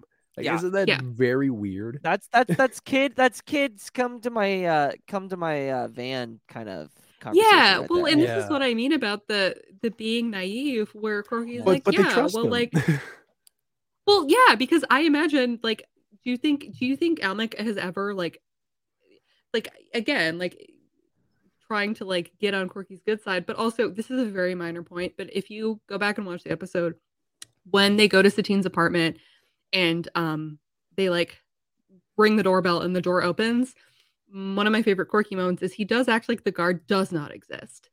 Um, he does not. He like the guard is here, and Korkie's like, "Hi!" Like he just completely ignores the existence of this guard, and just it's almost like he doesn't like. He's like, "You're not even a person." Like it is a great moment. Go back and watch it. It's very funny. no, yeah, it, it- I remember This that. I remember, I, yeah, yeah. Korkie should just just have been like, I'm a little boy and I know how to scream and scream and scream and you and, and get you in lots of trouble. Absolutely, I feel like that's Yeah. how uh, that's how uh, uh, Ahsoka feels like when they come back and tell Ahsoka everything, and Ahsoka's like, "Bro, what are you doing?" Like, Hello? Well, it's just a difference in like their innocence levels. Like, it's crazy to me to imagine a Mandalore where like children grew up in like Korkie is obviously a special case, right? Where like he is probably among like one of the most privileged people, but like he doesn't feel it like he feels safe. He feels like everything is gonna go okay. Like he Yeah. trusts people around him. Um, and so like I assume that this is a sense of like uh shelteredness that he doesn't really know how bad things are. mhm. And Ahsoka is directly on the front lines of how bad things are. And it shows like because they are like roughly the same age, yes, and yet- are. very different levels of like maturity in the sense that they have seen different one of the like the Jedi Temple is nice, but Ahsoka's on the front lines of a war, and Korkie was Mhm. like in a palace or at this fancy boarding school, right? So he has to grow up really quickly here and like realize how much danger he's actually in. And I think it's pretty sobering if you think about it that way. Yeah. Yeah, and Ahsoka, I'm pretty sure they come up to Ahsoka and they're like, "Hey, we're meeting with the prime minister," and she's like, "Uh, I don't. Know. That is a bad idea." That's a bad idea." but they go and do it anyway, of course. Yeah. And Ahsoka steps in and drives them away, and and uh, they they get the holo recording, and they're like, "Let's analyze this a little bit more." And then they never use that technology again. And Yeah, just- Yeah, No, that's what I was never. thinking of. Why didn't they use it before? Yeah, I, I just- don't know. Suni is magic, is what I've decided. It's like one of the jokes among like Korkie Kenobi, like truthers and like Obitine stands, is like Suni could have taken down Palpatine if she if she if she wanted to, because she is like has the like she's able to like do this technology stuff, and it's like um or like she has this holo recording, and then Ahsoka suddenly has this uh piece of technology, and like so I choose to believe that Soniee actually gave that to Ahsoka and it's the only one that exists and then it got broken somehow so that's how i that's how i justify it Just Um, find a, a find a separatist recording of Darth Sidious. Use that. We saved the all you have to do it's the same thing on. with like quinlan vos just needed to go into palpatine's office one time Yeah, yeah, and that's so Disciple, true. That's all he had to and do. like touch the desk and like be like hmm this is kind of suspicious i wonder if palpatine's up to anything touch literally any object in that room and figure it out No, yeah, absolutely. Um, so they obviously figure it out. Um, the cadets and Koki, uh, Korkie, uh, uh, Ahsoka. Good lord, what am I saying? I've got Korkie Kenobi on the on the mind. Thanks, Yeah. Julia. um, uh, but uh, so the cadets and Ahsoka discover that their surprised cloak figure from the warehouse is Almec himself. Um, all five of them rush to Aunt Satine to discover that she is missing. Um, and this is kind of where when the shelteredness kind of turns into like a a worrisome thing for Korkie because Mhm. he's never really had to deal with a situation like this. Whereas Ahsoka's like, huh, just another day at the office. Let's take care of this. Life insurance. What's your excuse for putting it off? Can't afford it? Too much hassle? Think your work coverage is enough? There's a lot of excuses for putting off life insurance, but one big reason why you shouldn't. If the unexpected were to happen to you, who would pay the mortgage, the kids' tuition, and all the other bills? In a time of grief, the last thing you would want is for your family to have to sell the house and struggle to survive financially. At Ethos, we could get you covered in just 10 minutes and boom, family protected. Rates can increase the longer you wait, so no more excuses. Take 10 minutes today and discover the modern way to get the life insurance coverage you need. Ethos, fast and easy online term life insurance. Up to $2 million in coverage with no medical exam. Some policies as low as a dollar a day. Answer a few health questions and get your free quote at ethoslife.com slash audio. That's E-T-H-O-S life.com slash audio. Trying to grab all the groceries in one trip? Oof, not how you would have done that. You know sometimes less is more. Like when you drive less and save with the USAA annual mileage discount. USAA. Get a quote today. Um, yeah and it's funny, like it's it's it's interesting because they're like just they they ultimately turn to Ahsoka for leadership because she is the Mhm. one that has been in the be- in the front lines and has dealt with situations Mhm. like this, and uh they pretend that she has arrested the cadets and uh, Mhm. they're voicing uh Satine as a, as an as a culprit. Uh, but Yeah. Almec obviously knows because he's already taken out Satine. He's already got her Mhm. in, in his grasp, and uh, Almec uh, is like, "Are we sure? Are we sure that it was Satine? Like, we Mhm. have to make sure before we make a move like this." And and Ahsoka plays into his hand. Um, and like Almec leaves to prepare for a pu- public statement on behalf of of Mhm. Duchess. And like Ahsoka enters the prison under the pretense of wanting to conduct an interrogation, informs the cadets about the changes to her inner plan via force mind trick. Um, and so she uses the mind trick a couple of times to Mhm. get down to Satine's cell. But like Almec is like three steps ahead, and I hate it Mhm. because he's the worst. Uh, Yeah. but like this is the like the ultimate like villain, like hee hee hee, like like Yeah. aha. Um, but like having like his officers not be able to be mind tricked was Mhm. pretty smart. Because I mean Yeah. everything with Obi Wan and like obviously Almec being with the black market, like if somebody if the Jedi show up, he they like his people need to be aware of like what's going on. Yeah, and the funny Um, thing is yeah. too, the moral of the episode is those who enforce the law must obey the law. And I'm like, yeah, that's exactly what it means. Almec is the prime minister of Mandalore, and he's the one that's creating all of this this black market um uh inside schemes and and Right. it happens a lot like we're like people in political power just just negate all the stuff that they Mhm. enforce and they just they just create controversy and it's The and I rules just don't that yeah really don't apply to him. Mhm. No, yeah. And then he he ultimately they stun Ahsoka, they put her in binds, and then he starts going off on like, "Oh, I I finally got I finally got won this battle. Like this is mine." Mhm. And it's like, bro, you're dealing with a Jedi. Why are Mhm. you gloating? And then you also Yeah. got Korkie and like Satine is smart. Like all three, like Mhm. Almec pulled the obviously I'll get you next time, my pretties like move, Mhm. but except he didn't get them. He got got. Yeah. Um Yeah. thoughts on that whole exchange between Almec, Ahsoka, Satine, and then like Yeah. what happens afterwards. Sure. So going back to when they're first going into the prison, speaking of my favorite little quirky moments, he does give a great performance where he's like, "We trusted you, Master Tano," or like a uh, Tano, Padawan yeah. Tano. He Uh-huh. like, I'm like, okay, Korkie, acting is not in your future, but I appreciate the effort here. Um, he really gives it 110%. It's funny, he's like, okay, Ahsoka is my friend, Ahsoka's not my friend, and then he goes back to like Ahsoka is my friend, like very Yeah. quickly. He's like, we just have to listen to her. Like, I trust her 100%. And I'm like, okay. Um, you know, you're very fickle uh, in your in your uh, friendships here. Um, but it's it's yeah, like Almec is just like great. I can't wait to torture these children, and it's he goes from like zero to 100 very quickly. Oh yeah. Um, yeah, and he um one of my favorite my favorite line in this episode is when Almec says, "I'm afraid your nephew nephew will have to suffer needlessly," and I'm like, correct. That you're correct. That is the story of his life.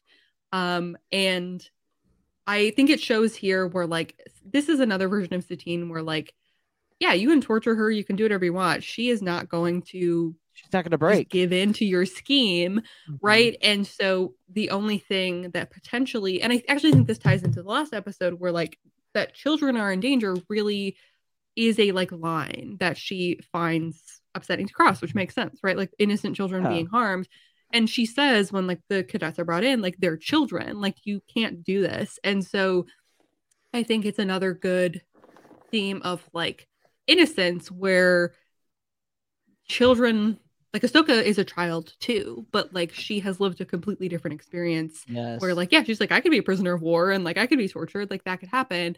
But Satine is like thinking about I'm, I'm sure she cares about the other children like theoretically, but like she's worried about Korkie yeah. and like um the idea of him being harmed is like the thing that might get her to break and obviously like Ahsoka breaks out um and he gets put in the um in the prison like I love how this cell was also clearly designed for a Jedi Yeah, it's like I don't think I don't think you need this for people who are not Jedi but it's Yep. very extreme um so yeah and then also at the end where he's like we never doubted you and I'm like you literally did.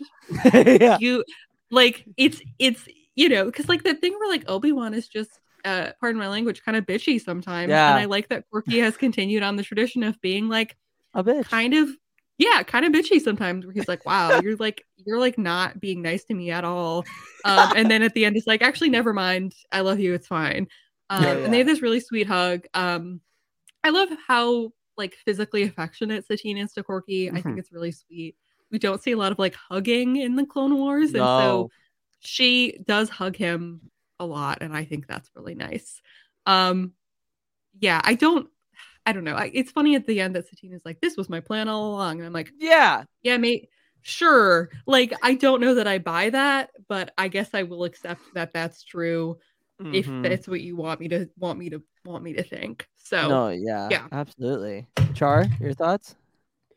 Yeah, I mean that that whole interaction with uh with uh Korkie and Satine. I thought it was really nice because we don't really see much of Satine as of right now in this in the show. We don't see much of just Korkie and Korkie and Satine, Mhm. and Yeah. and I just love the growth of like how A- Ahsoka trusts Korkie and all of his friends, Mhm. And I think that's a Yeah. really important part for her character because it's like you're not really supposed to trust anyone as a Jedi, but Mhm. you have to work in the means of what's best for everyone Mhm. around you.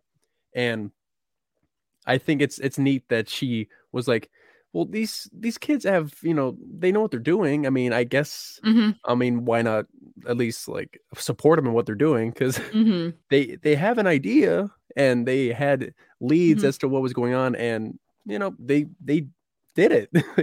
and I Mhm. thought it was so I thought with when Korkie had that um uh when he was about to get that collar on him, I was just like, Mhm. oh, I was I was freaking out. I'm like, why, why, why, why? Yeah. Um, I mean, and- yeah. yeah, and it's like that whole last sequence was really good. I enjoyed Yeah. that whole entire that last five minutes of the episode. It was No, yeah. really good. No, yeah, absolutely. Yeah. And like it's I I also noted Almec is a douche. He would have fit in Mhm. perfectly with the Empire. Oh yeah. Oh, he would have. I mean, yeah, Yeah, he's a slime ball. I mean, later you see like he's like, yeah, I'll do what I'll be your prime minister, Maul, and you're like, okay. Like, I wonder if he had any, if he ever had like real beliefs at some point, and like he over time kind of became this way, or if he was always this way. Like, part of me wants to think that Satine wouldn't have trusted him if he was always Yeah. kind of obviously suspicious. But um, but yeah, I I do love at the end of the episode when Korkie's like, it was an honor to serve alongside a Jedi Knight. And I'm like, wow, this seems like you're building up for this character to like continue to like have relationships with Jedi and like be a part of the story. And then they're like, absolutely not. You'll never see him after season five. Um, Yeah. But I love that like he ends it with like being really happy that he got to have this experience working with a Jedi. And I just love when Mandalorians and Jedi get to work together. Um, I think Mhm. it's really it's it's sweet. And I wish we got more of it. Um, and Yeah. I would Mhm. love to see more of it in the future. No, yeah, absolutely. Yeah. Um, speaking on the future of Korkie, g- Yeah. where is he? What what Where in he? No, no, like what what specifically? Like which show do you think makes more sense for him to show up in Kenobi or Ahsoka?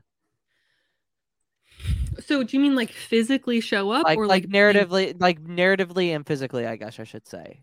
Um, so narratively, I actually think it's Mandalorian season three. Um, as like if he's gonna get referenced at all, that's where we've already had references to Clan Kryze and the new Mandalorians and all of that. Um, I have made my pitch for uh, Dream Sequence Korkie and Kenobi. That's my like ideal scenario, but I do not think he is going to show up at all. And I don't say this to be like a Debbie Downer. I say this because I can't have hope.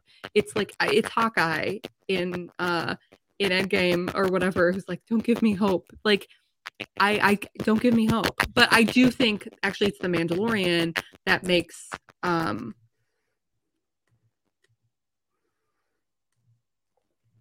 And um question. How Oh. am I still a robot?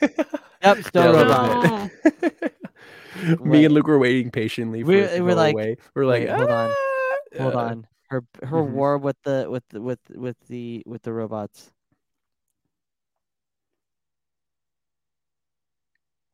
You're muted. You got it. You got it, Julia. Come on, come You on. Manifest it. Um Yeah, we're good. yeah, did we fix it? Yeah, we fixed it. It was the separatists. Yes, as I was saying, I actually think the Mandalorian is is the more likely place for him to be mentioned, and then I would love to have a dream sequence situation in the Mandal uh, in Kenobi would be great. Um, yeah, I mean that's the thing about Korkie is like he could be anywhere, but he's nowhere. Um, yeah. so I actually think the Mandalorian is the strongest uh contender at this point, but um i- yeah, I, that and then maybe Kenobi next, but um do you think we could maybe see will- him in Andor?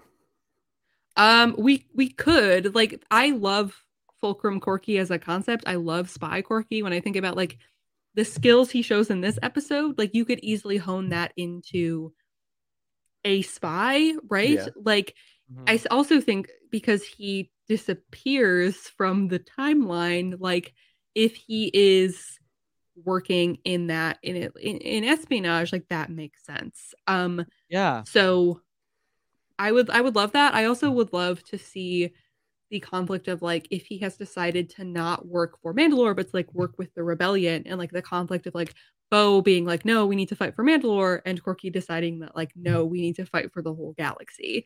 Um, Yeah. and that could be a really interesting conflict. No, yeah, absolutely. Uh, but Jar, it's your segment. It's my time to shine. All right. Yeah. You guys ready? Yes. All right. Ready. Three interesting facts about a certain Wars arc that you didn't know about until now. Part 11, the corruption arc. Fact 1, the name of the tea. The tea that was given in the green bottles that became the cause of the children being poisoned is called Ardees, which is the actual name of the beverage Obi-Wan drinks in Dexter's diner called Jawa juice. Fact 2, the Mandalorian's guard's armor, or the Mandalorian guard's armor. The Mandalorian prison guards in the Academy episode have a crest on their shoulder that reads, In Defense of Mandalore. Fact 3 The information behind Ahsoka. During Ahsoka's lecture to the class, there is a graph behind her that shows the increase of corruption related crimes on Mandalore. And there you have it. Those are the three interesting facts about the corruption arc. Bam. Right That's there. so fun. Yep. I- I should have come prepared with three interesting facts about Korkie. Um, I've already mentioned some of my maybe favorite I'll make moments. it. Maybe I'll Um, make it in my uh, my videos. I I like when he wants to touch Ahsoka's lightsaber. He jumps over the side of their little speeder. When they 1st Mhm. arrive at the warehouse, he does just launch himself over the side. That's really Yeah, fun. that's right. I like how he pushes Ahsoka aside to enter the room when he thinks Satine's in trouble. I have a screenshot of that. I can I can send you guys. That's Nice. really fun as a reaction image. And then I I like his little moment at the end where he's like, "Wow, it's really fun to like serve with a Jedi." So I think he's a funky little guy. I Oh, think he's fun Oh yeah. and um i want to see i'm not saying i want to see like the version of him we see is so hopeful and like idealistic and wants to do good and like Mhm. i gotta see what's happening to him i gotta see how he's feeling about um the world that you know exists after the fall so yeah Absolutely. Julia would like to see the baby. Yeah, i want to see the baby I want please to see the baby. Uh, Please. So where's my son um. So have you seen my son now, on, now is somewhere the, on Concord Dawn. I don't know what Yeah. he's doing. Um, so Yeah. now is the ranking of the episode or ranking of the complete arc. Mm-hmm. Um, so Youngling bad, Padawan okay, Jedi Knight good, Jedi Master great, Grand Master Chef's kiss. Life insurance. What's your excuse for putting it off? Can't afford it? Too much hassle? Think your work coverage is enough? There's a lot of excuses for putting off life insurance, but one big reason why you shouldn't. If the unexpected were to happen to you, who would pay the mortgage, the kids' tuition, and all the other bills? In a time of grief, the last thing you would want is for your family to have to sell the house and struggle to survive financially. At Ethos, we could get you covered in just 10 minutes and boom, family protected. Rates can increase the longer you wait, so no more excuses. Take 10 minutes today and discover the modern way to get the life insurance coverage you need. Ethos, fast and easy online term life insurance. Up to $2 million in coverage with no medical exam. Some policies as low as a dollar a day. Answer a few health questions and get your free quote at ethoslife.com slash audio. That's E-T-H-O-S life.com slash audio. Hello, it is Ryan, and I was on a flight the other day playing one of my favorite social spin slot games on ChumbaCasino.com. I looked over the person sitting next to me, and you know what they were doing? They were also playing Chumba Casino. Coincidence? I think not. Everybody's loving having fun with it. Chumba Casino is home to hundreds of casino-style games that you can play for free anytime, anywhere, even at 30,000 feet. So sign up now at ChumbaCasino.com to claim your free welcome bonus. That's ChumbaCasino.com and live the Chumba life. No purchase necessary. Group. Void were prohibited by law. See terms and conditions. 18 plus. Um, I've yet to give a grandmaster. I don't think anybody has given a grandmaster quite Yeah. just Um, yet. wait, I think this is there interesting. is. Um, Who do we have that one time? I think it was. Was it Aiden? Um, wait, I'm forgetting which arc was he on. I think he was the one. He was on Geonosis. Geonosis. I think I might have given that a chef's kiss, to be honest. I think he no, gave that a- no, I gave I it a, know. I gave it, I gave it a Jedi Master. I'm not But- sure, but um, Julia, would you like to give your ranking of the episode? Um, yeah, I give this. I give this. Okay, well, the arc as a whole, um, I, I'm not sure. The Academy, I give um, a, a Korkie out of Korkie. It, it's it gets yeah, ten so Korkies out of yeah, Korkie. so so I can't- Youngling I is can't bad, obje- I can't- Padawan's okay, and Jedi Knight's good. Jedi Master is great. I can't. I can't objectively give you a rating using your scale. Um, because I don't. It it'll be doesn't. It scaled doesn't. by Korkie. Yeah, right. Next time we're just gonna- we're just gonna make a make an asterisk and be like This one is four out of five Korkies. Korkies. Yeah. Yeah, how many Korkies? Korkie Um, cookies. So Yeah. I like I, I do legitimately like have issues with Satine's characterization in these episodes. So Mhm. that does affect it. And so I wish that she hadn't been nerfed um in order to get the desired response. So um I don't know. Like I can't really give you a sense of how I feel about them because I can't divorce it from like my very biased feelings about um a certain special little guy. Oh, that, that that makes sense. That's fair. That's fair to say. Uh, Char. I give this episode, or well, this arc, I'd say I give it a Jedi Knight, um, or three out of five Korkies, uh, as what Julie would say. Uh, Yeah. I really enjoyed um the corruption episode. That was one of my. Mm.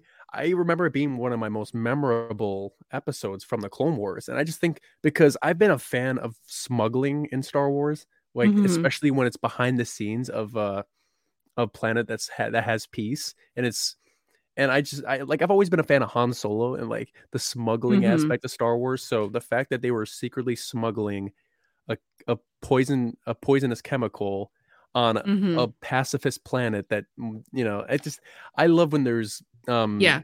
black market schemes like that in Star Wars and and for the Academy episode I enjoyed Korkie and I enjoyed Ahsoka's growth and I loved how Almec was a very like intricate part of the arc. So um I'd say I like the corruption episode more than the Academy episode. No offense, Julia. um, Mhm. um, but yeah, I give this one a Jedi Knight. That is my final answer.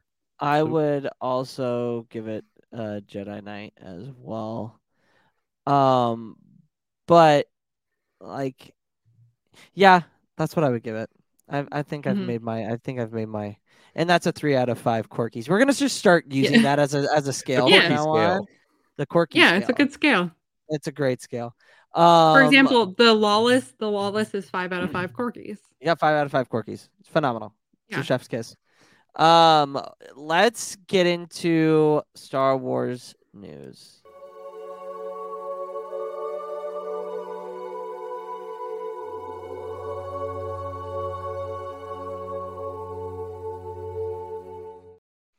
Eerie. I always find that eerie, but you know what? It works. It is it is very eerie. Um, so we got some news. Uh, I don't, I don't know if it's really like, like if this is gonna happen, but one of the actors on Kenobi came out and said that they are working pretty extensively on the trailer. Um, I believe he is quoted as saying it's going to be awesome. It's going to be really, really cool having the connective tissue between the prequels and A New Hope. Um, and just understanding where Obi-Wan has been, what's happening story-wise. I think fans are gonna going to enjoy that. It's just gonna Mm. be a really great time. Uh, Ross also came out and said, I think the big part of it is Lucasfilm is just trying to make sure that it's as polished as possible. So that when it comes out, it's not going to have that Game of Thrones moment where there's a coffee cup in the corner that they missed or something like that. Mm-hmm. Um, and then he finally says it's going to have a lot of love that poured in that's poured into it, and it's just going to be hopefully it's just going to hopefully blow people's minds and are and just really enjoy seeing what's go- what's been going on. Well, not just the coffee cup thing. What what about that guy from um I believe it was guy? About the the Eris episode, the jeans guy, yeah. Mhm. Yeah, yeah, yeah, Yeah. yeah, absolutely. Um, Oh, are we? uh, See, this is my prediction. I still think we're going to get. I think we're going to get Kenobi at the beginning of April. We could. Like Um, I, what, if, what if it like with the release of Lego Lego Star Wars: The Skywalker Saga, we get that first sneak peek for Kenobi. I, I I mean, seriously think that it's going to be Super Bowl weekend. It's going to be Super Bowl weekend I weekend think because I I, because I you think have so too. because you have Book of Um, Boba Fett ending the week before that week, the But you week also of have to Super cons- Bowl take in week. consideration of when Bad Batch is coming out. If it's going to come out on May fourth again, like it did last year. Yeah. Here's here's the other the other thing. Moon Knight, Moon Knight starts when? Um, Moon Knight is it's in March, right? Or is it Yes, next month? End of March, March Okay. thirtieth, I believe. Um, I just think it makes the most sense to drop a trailer then, because if if you're gonna do that, because it's only gonna be six episodes, that's what six weeks, and like Andor's going to be coming out from a, a release window of July to September. Are you gonna throw in Bad Batch it, before Kenobi, or because I feel like there's gonna be some interloping there. There has to be. Yeah. Um I I just I don't know that they're going to have they I don't think they've had the Marvel and the the Star Wars shows overlapping at all. So No. that's the Mhm. thing that I'm wondering about. Um because if they're still only doing Wednesday nights for their premieres, they're what are are they going to like For the love Well, of they God, did it move well they to did it with Loki and Bad Batch. Yes. So I guess I don't know. That's the thing that I'm wondering about. Is they but that was live one live action and one animated, and we don't. Bad Batch is the only animated sh- uh, show we have coming up. So I have no idea. I, I'm imagining how they're trying to like slot in everything, and it's Yeah. Mhm. yeah. I don't know.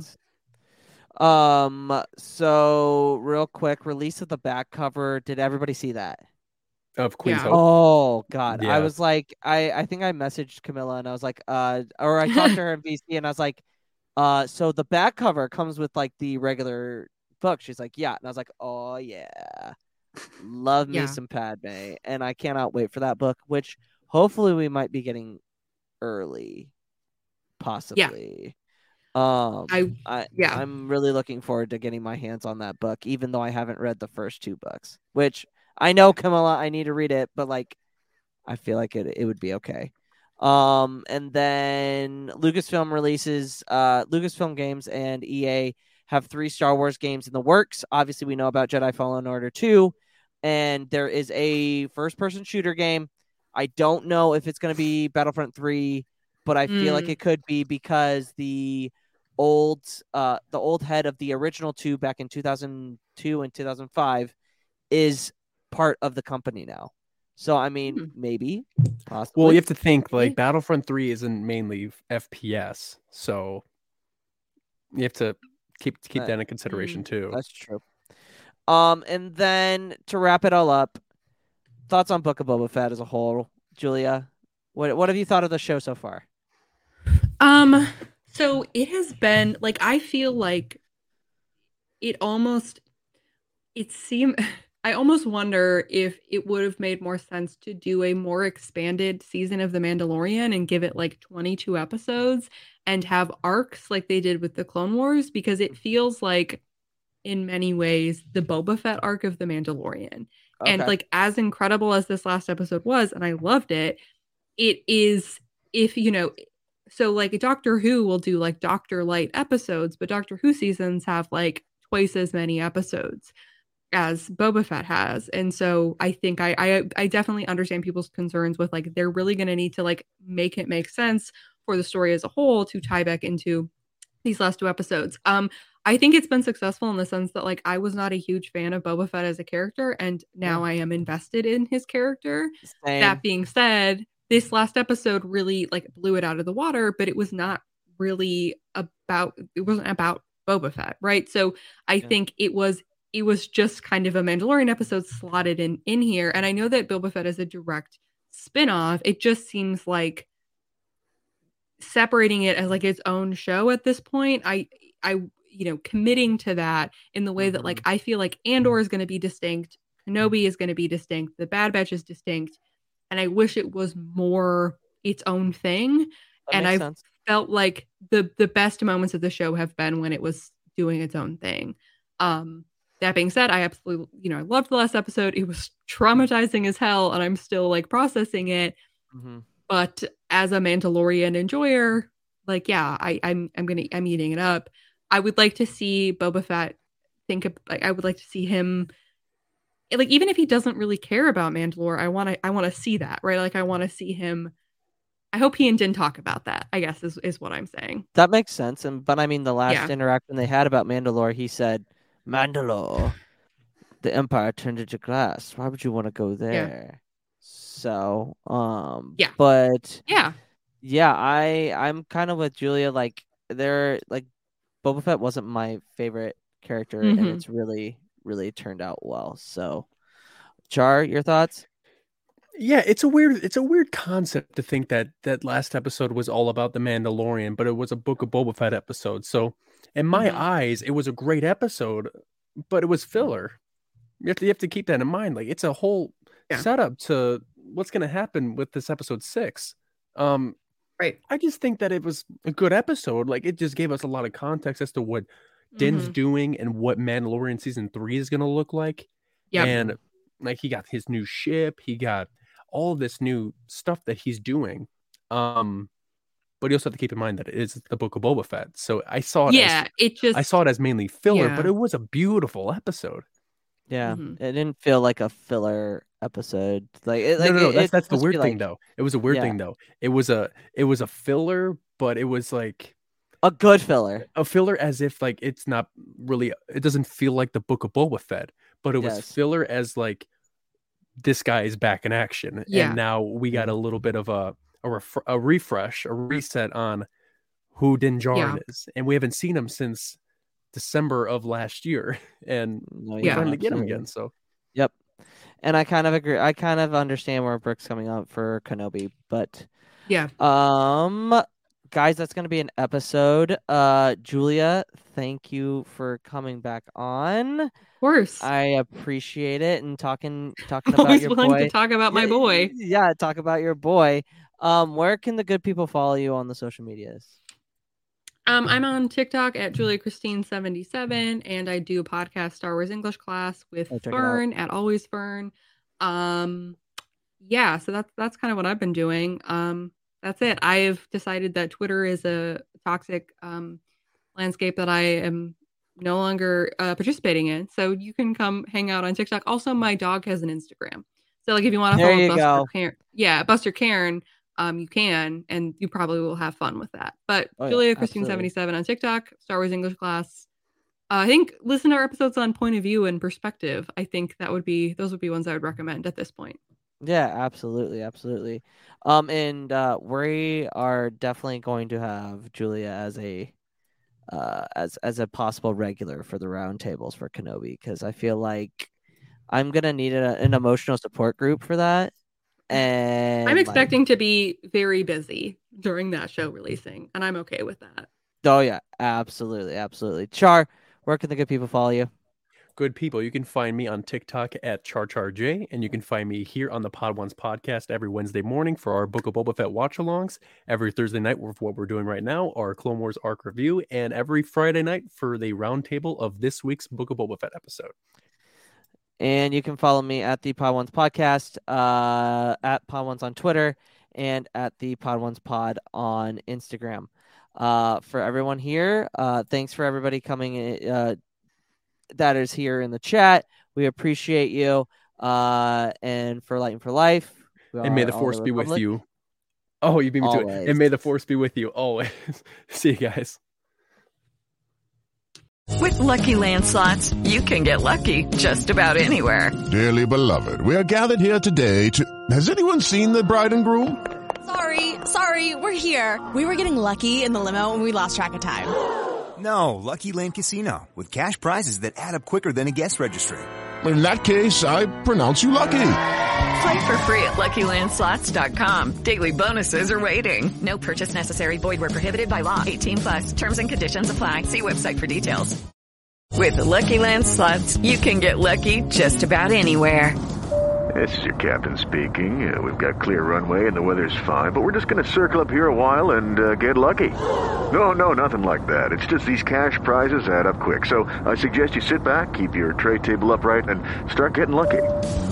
Play for free at LuckyLandSlots.com. Are you feeling lucky? No purchase necessary. Void where prohibited by law. 18 plus terms and conditions apply. See website for details.